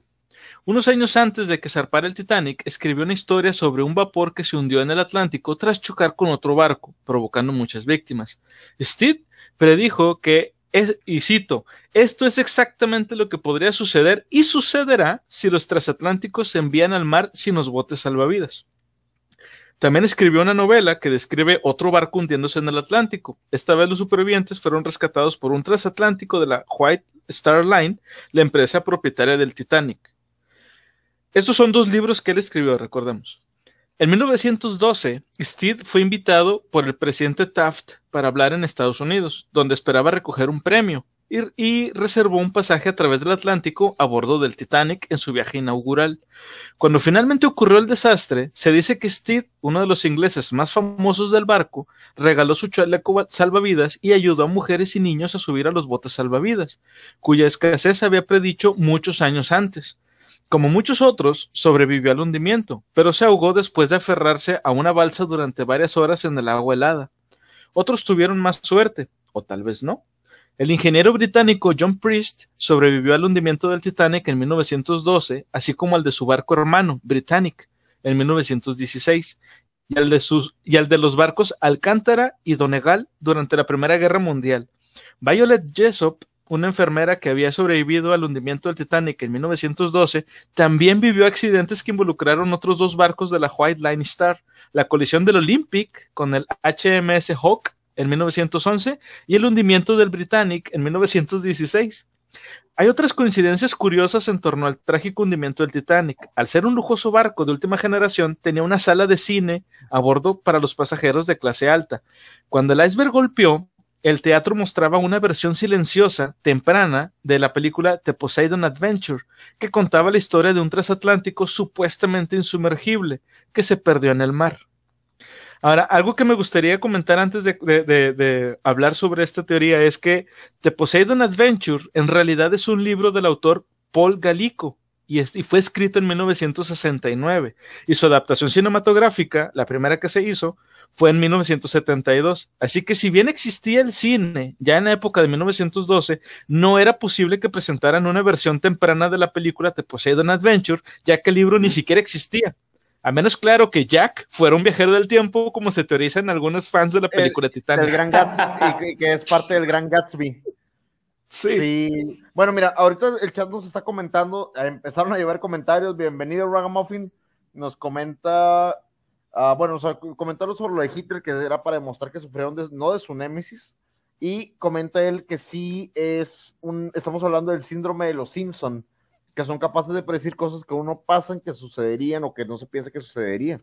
Pues sí, de hecho, es como lo de Donald Trump, que pusieron en un episodio como en los noventas, ah, que, que, iba a quedar, que decía, después de la, de la, de la deuda que nos dejó el presidente Trump, y pues las, las candidatas que ha habido que pues quieren ser presidentas o que vicepresidentas, han utilizado vestimenta muy parecida a la de Lisa, o sea, jugueteando con la con el mismo ah, mito urbano, o sea, tanto Hillary Clinton como Kamala Harris han salido con ropa así muy parecida de color morado. Es o sea, cosas que se van haciendo reales y dices, el mismo compendio de la gente lo, lo sacó a flote y lo hizo realidad. el inconsciente colectivo lo hace realidad. Es correcto. De hecho, aquí nos comenta, está bien interesante este pedo, pero en verdad sería una coincidencia o es una predicción. Eh, la cuestión aquí, sobre todo con el hundimiento del Titán de la obra original, que no tenía que ver, o sea, que no era ni siquiera Titanic, era el hundimiento del Titán, si mal no recuerdo el nombre del libro original. Este, es curioso porque sí hay varias coincidencias. El iceberg, que se supone que era el barco más grande de su tiempo, que era inundible y, y demás cuestiones sí es, sí es mucha predicción, pero también yo creo que es una gran coincidencia de la vida. Digamos que yo lo veo por el lado de que si en esa época vamos a decir que esos barcos eran pues la novedad, ¿verdad? Era lo, nuevo, pero si este cuate hizo un análisis de, a ver, están haciéndole mucha fiesta a este barco porque le cabe tanta gente, pero veo que viene con tantos salvavidas, o sea, en caso de una emergencia, eh, no cabría toda la gente. Y la respuesta lógica es, pero pues, ¿qué, ¿qué, emergencia puede tener un barco enorme como ese? Eh, no, pues que se quede sin combustible, que haya una falla en la máquina y se queden varados. Y pues a cualquiera de esos dices, pues se da la posibilidad de buscarlos. Pero de cualquier escenario plausible en esa época, navegar por el Atlántico y en un descuido perder de vista un iceberg que te rasgue el casco, pues era como eh, la peor de las suertes que podías tener ahí, ¿verdad? Pero era una cuestión plausible. O sea, que no lo vieras y no lo vieras ya cuando fuera, no hubiera tiempo para cambiar el rumbo del barco por completo, ¿verdad? Y no pegarle de chample. Sobre todo tratando de que pues vienes, vienes en el agua y no tienes control completo, o sea, no es como cualquier otro vehículo, es, tarda un poquito en poder empezar a hacer el cambio de dirección, entonces a virar. ahí es donde hay, hay muchas probabilidades de que por la época, la, instrumentación que había, eh, pues era un problema, digamos, el típico problema fatal, por así decirlo. Mira, nos comenta aquí este Master Ventus, ¿se supieron de la historia de que pudieron teletransportar un barco con marineros, pero toda la tripulación murió, ya que la materia ah, inorgánica no sufre cambios, pero la inorgánica no puede soportarlo. Y los marineros Sí. El experimento Filadelfia, que era un experimento para probar la invisibilidad de un. Y lo probaron en un, en un buque militar con gente arriba y lo desaparecieron. Supuestamente lograron hacerlo pero después les, les, unos reportes les confirmaron que no, no lo hicieron invisible, lo teletransportaron a otra costa en otro lado de Estados Unidos y regresó. O sea, les llegaron, les llegaron los avisos de allá de que les hubo gente que dijeron haber visto un barco que apareció de repente y se desapareció y que era un barco del ejército americano. Eso pasa en Futurama. Eh, el resultado el resultado era que mucha de la gente y, tengo entendido que hay, hay filtradas fotos en internet de eso eh, de que es gente fusionada con el fusilaje del, barco o sea gente pegada en las paredes y así de que donde la materia se volvió a reorganizar como que se fundió por así decirlo o sea como que y como que se fundió. Sí. Exactamente. Y nada más hubo dos sobrevivientes creo que eran hermanos pero ellos no estaban en el barco o sea, ellos reaparecieron después en otro lugar, o sea, es de cuenta que ellos fue como si hubieran, se hubieran transportado a otro lado. pero por pues, la mayoría ahí regresaron vivos, pero colapsando porque pues estaban todos mal así fusionados con... Haz de cuenta la cosa del otro mundo, por así decirlo. Unos Cronenbergs, tranquis. Sí. Bueno, no, les, quiero... Futurama. No, no les quiero agüitar, pero toda esa historia, toda esa historia es inventada. Les platico. Igual si quieren luego tomamos ese tema, podríamos hablar de eso porque es un libro. Es, es, de un libro que se llama así precisamente, Proyecto, Proyecto Filadelfia. Toda la historia como la conocemos, así de que estaban haciendo experimentos y luego apareció el barco en otro lado y luego de ahí volvió al punto de origen y la gente estaba fusionada con el barco. Todo eso es lo que aparece en el libro, tal cual. Lo que sí no recuerdo es si el libro se llama exactamente igual, Proyecto Filadelfia. Pero toda la historia que, se ha estado contando de boca a boca, o sea, toda la leyenda, toda la leyenda urbana que existe detrás de esto, son casi casi palabra por palabra lo que aparece en ese libro. Es una situación muy similar a, lo que ocurre con lo de que nunca hemos llegado a la luna, que todo está basado, toda la leyenda está basada en el libro eh, Capricornio 1, que es un libro en el que precisamente los Estados Unidos eh, fingen un aterrizaje en Marte porque pues querían ganarle a los rusos y que y como todo es falso y que tenían un estudio y todo, este, la gente empezó a sospechar que a lo mejor eso había pasado con, la luna, de que nunca llegamos. Es algo muy similar.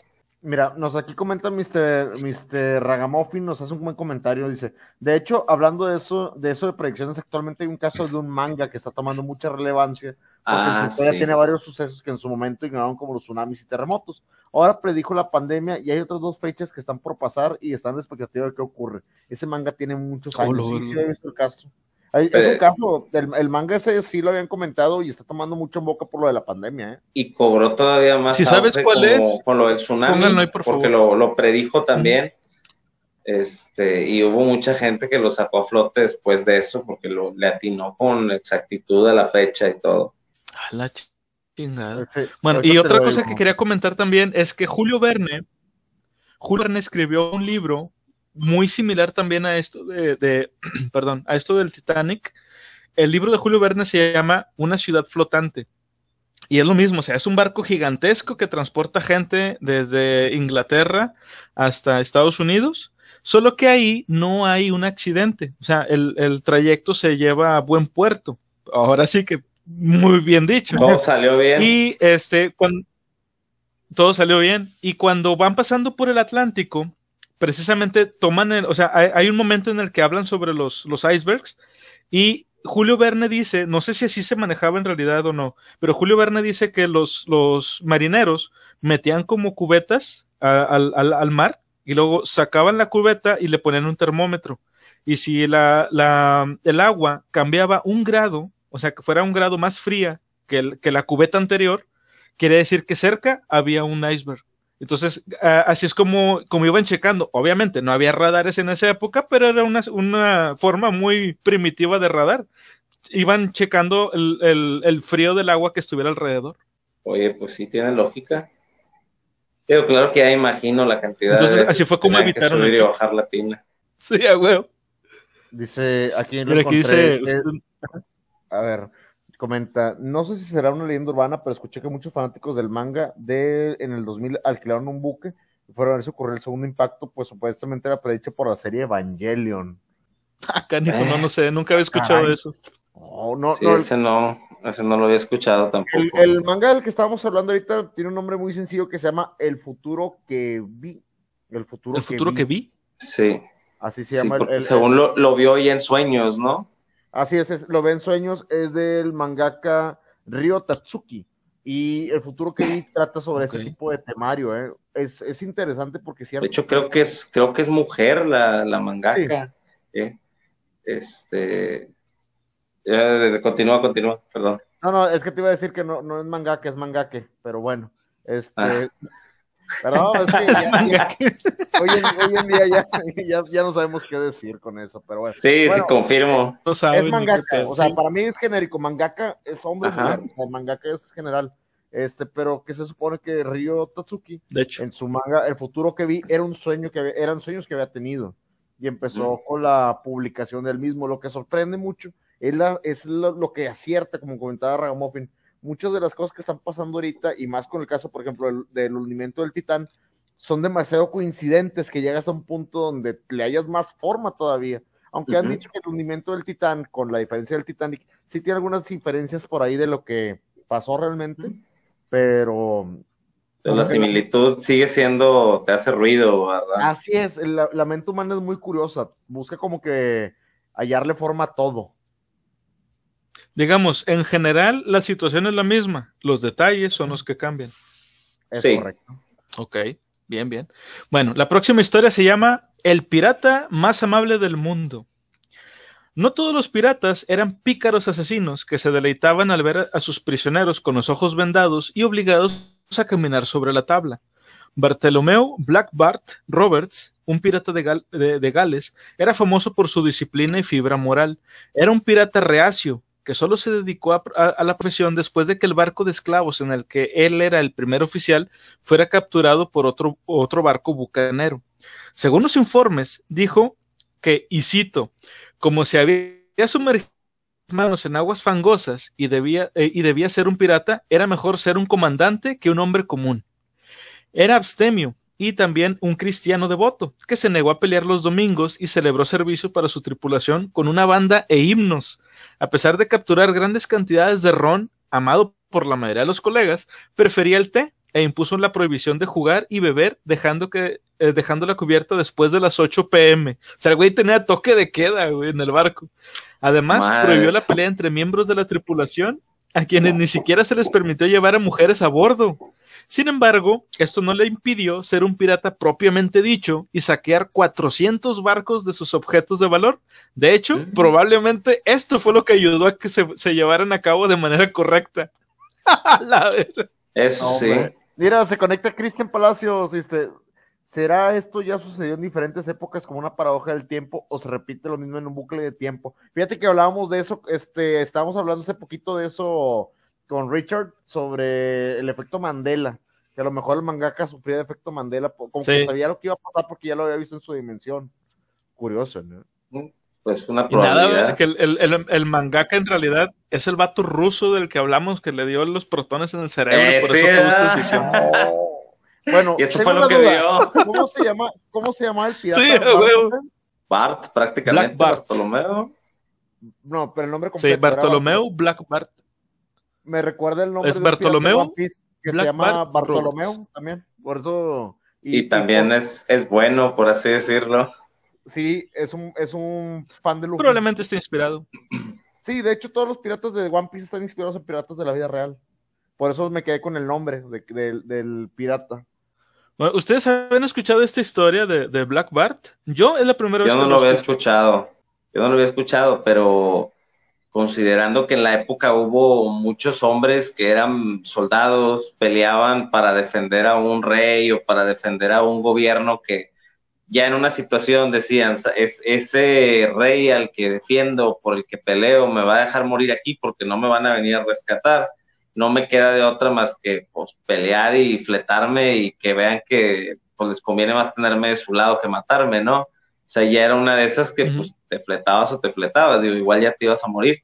Y pues sí, digo, si los pillajes eran buenos, aunque no les agradaran sus leyes a los demás piratas mientras les diera oro, ellos iban a estar con ganas. Entonces, pues sí, sí suena lógico a que hubiera jalado la tripulación esa. Pero, me imagino, dice, ese pirata sale un corto del capítulo del Chapulín Colorado, pero creo que era otro pirata. Es comenté Cristian. Era un pirata pirata. Oye, pero eh, está interesante la historia de él y es divertido porque mucha gente considera que los piratas vivían mucho fuera de la ley y todo. Obviamente cometían saqueo, pillaje y demás, pero tenían la tripulación bien controlada, con muchas normas y eran tipo, era, eran más democráticos. La gente, no, cuando tú dices que un pirata, que el capitán no tenía el poder absoluto, no lo tenía.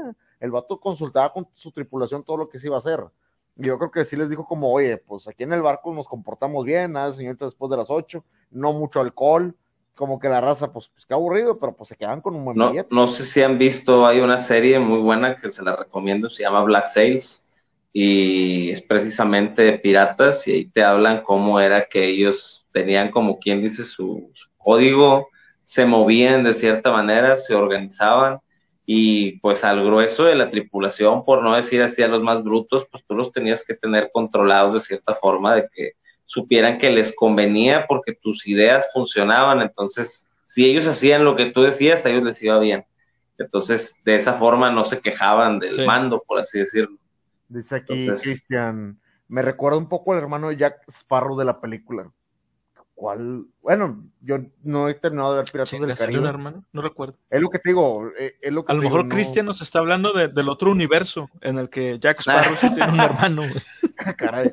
Mira, usted me, usted me da asco, comenta. Quizás esto de la historia cíclica y la capacidad de pareidolia se basa en lo mismo. La mente humana busca formar patrones, así como ver caras en las formas sin sentido.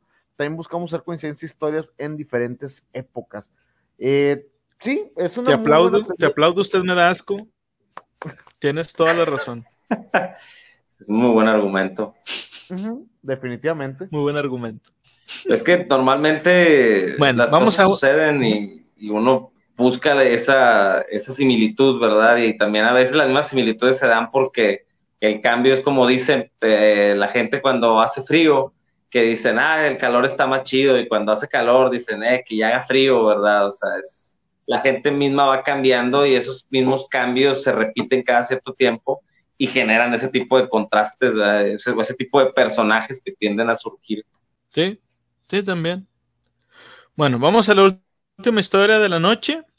Este, que esta historia, yo ya la había leído, de hecho, ya la había contado en un episodio anterior, pero la leí, este, no como parte en sí del episodio, sino más bien, como ya nos estábamos yendo y había mucha gente, no quise dejarla, no, no quisimos dejar a la gente así como que, no, ya nos vamos, porque empezaron a llegar ya bien tarde. Nos, Entonces, esta historia. una más, una más. Y pues, al público lo que pide. claro, claro. Literal nos pasó. Al público lo que pide.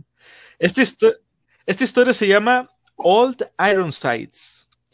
La siguiente historia se difundió en línea entre los estadounidenses patriotas, ensalzando las virtudes de, la Marina de los Estados Unidos y confirmando algunos de los estereotipos heroicos sobre el marinero de guerra.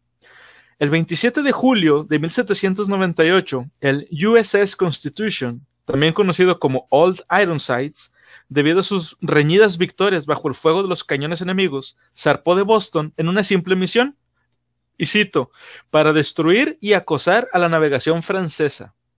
Llevaba 46.800 galones de agua dulce para su tripulación de 450 personas, una cantidad que se consideró suficiente para soportar seis meses de operaciones y combate militar en el mar. Según el diario del barco, también llevaban 7.400 disparos de cañón 11.600 libras de pólvora negra y 71.300 galones de whisky de Kentucky.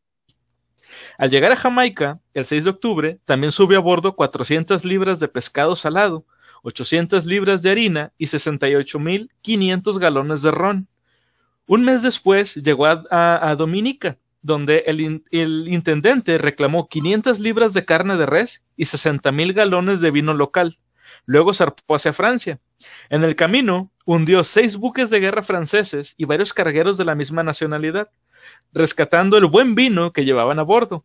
Aunque sus municiones estaban agotadas, Old Ironsides hizo una incursión nocturna a través de los canales franceses, irrumpió en una destilería de brandy y se cargó con veinte mil galones de coñac en una noche. Luego zarpó de regreso a través del Atlántico. Siete meses después, Old Ironsides regresó al puerto de Boston, sin tragos, polvo para, eh, perdón, polvo, o sea, pólvora, comida, ni brandy, ni ron, ni vino, ni whisky y 46.800 galones de agua estancada. Eso es lo que llamaban navegar en, mar, en, alta mar. Fue una pena de siete meses, mato. Siete meses de pena, güey.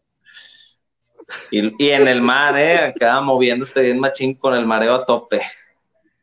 Así, así como que a sobró algo. Agua, un chingo. No, y hay de los que se caigan, ¿no? Y hay de los que se caigan del barco. Los que se vayan por la, por la borda. No, vato, pero. La neta, a mí me gustó un chingo esta historia. Me encantó, güey, neta. Fue una peda de siete meses, güey. O sea, en siete meses hicieron un desmadre, atracaron lo que pudieron, comieron lo que quisieron, botanear. y, aún así, güey, o sea, les sobró todo lo demás porque les valía. Yo creo que nos hubieras aventado al mar sin agua y también hubieran regresado en buenas, güey. Se la van y se la tomaron, les valió queso. Sí, Dice, no mames, es, muy loquillo. Me imagino las locuras que hicieron. Hundieron buques, vato, pero de todos lados. Le te están tirando lo que se moviera en el mar. ¿Cuál era la misión? Tírale a todo lo que se mueva, dijeron. Se supone que su misión tal cual era con los franceses, pero los vatos como que francés, inglés, americano, lo que caiga. Todo aviéntale, todo, aviéntales balas a todo lo que, a lo que se Aplicamos la de, ajá, no era francés. Ah. Dice, brutal esa historia, nos comenta Cristian. No, sí. Eh, eh, fiesta de piratas. Fiesta de piratas. Definitivamente, vato. Bueno, aquí ya eran militares, pero pues sí, como quiera, güey. Ir a, no sé, por vez del tercer mes, güey, estar con ellos, ¿cómo, cómo se la habrían pasado, güey? No, no mames. ¿Quién sabe? A, mí, me gustó mucho esta historia, insisto. Ha de haber habido rachas así como que, ay, andamos medio crudos, ya andamos con ganas, vamos a empedarnos otra vez. Vato, pues ni crudo les dio, no tomaron agua, les valió gorro.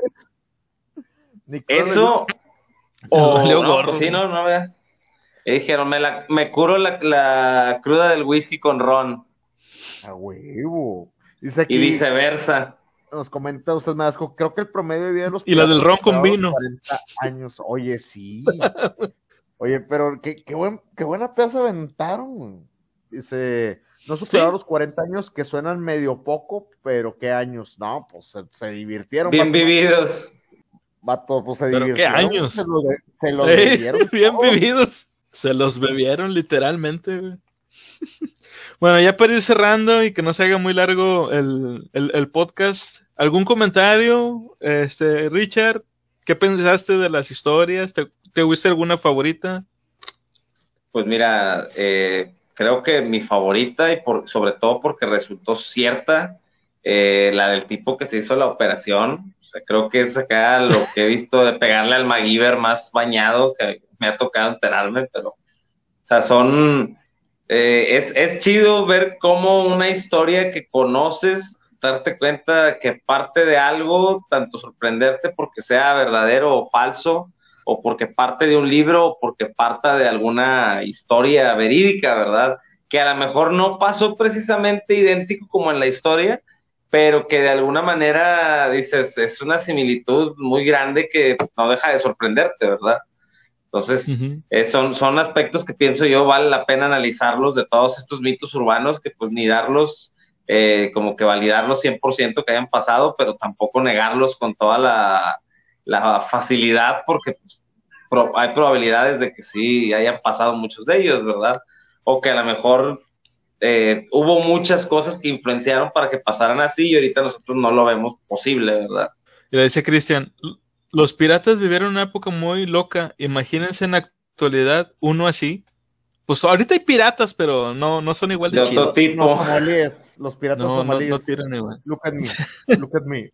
Los piratas somalíes, que por cierto, digo que por cierto en un episodio anterior hablamos de que eh, las, la marina estadounidense utiliza canciones de Britney Spears para luchar contra los piratas somalíes.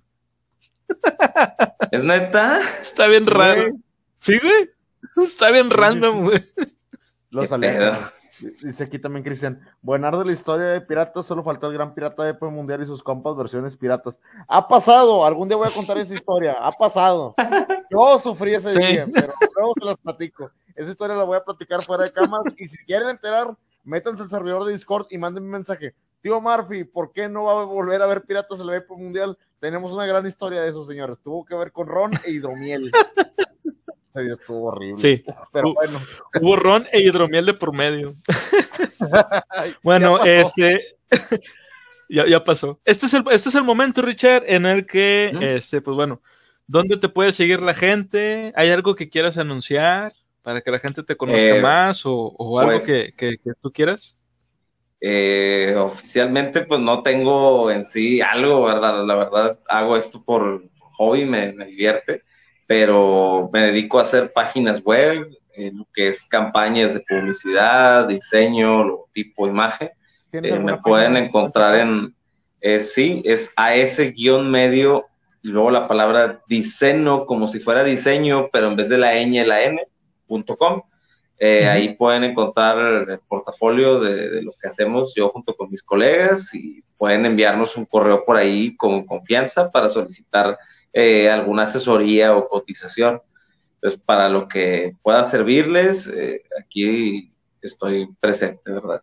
Como quiera, me pasas tus, tus redes más tarde, Richard, para al, momento de publicar este, este episodio en, en nuestras redes, que estén también ahí tus, tus enlaces para que la gente pueda, pueda checar todos los, los trabajos que tú haces. Eh, Perfecto, me, cuenta con me manda un mensaje. Usted me asco, comenta y cerramos, dice, muchachos, muchas gracias, fue mi primera experiencia en Twitch y la neta me encantó que fuera con ustedes. El próximo me tienen acá firme como clavo de mesa.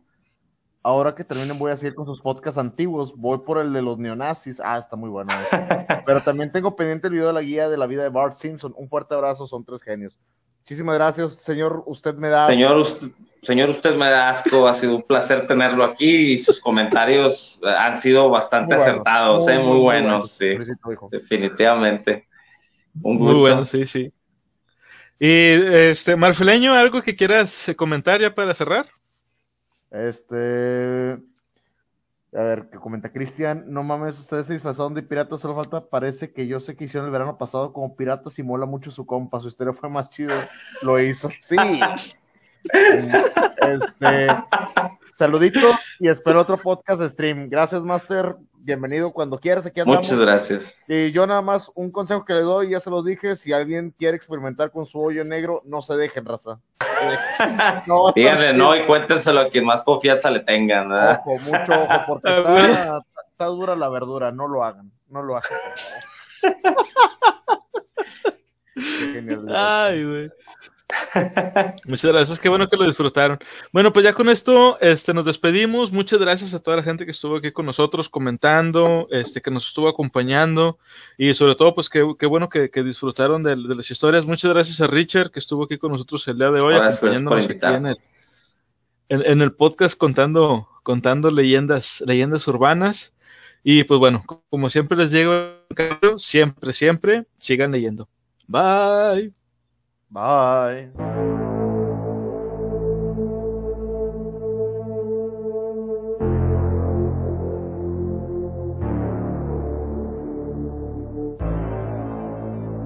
Leyendas urbanas.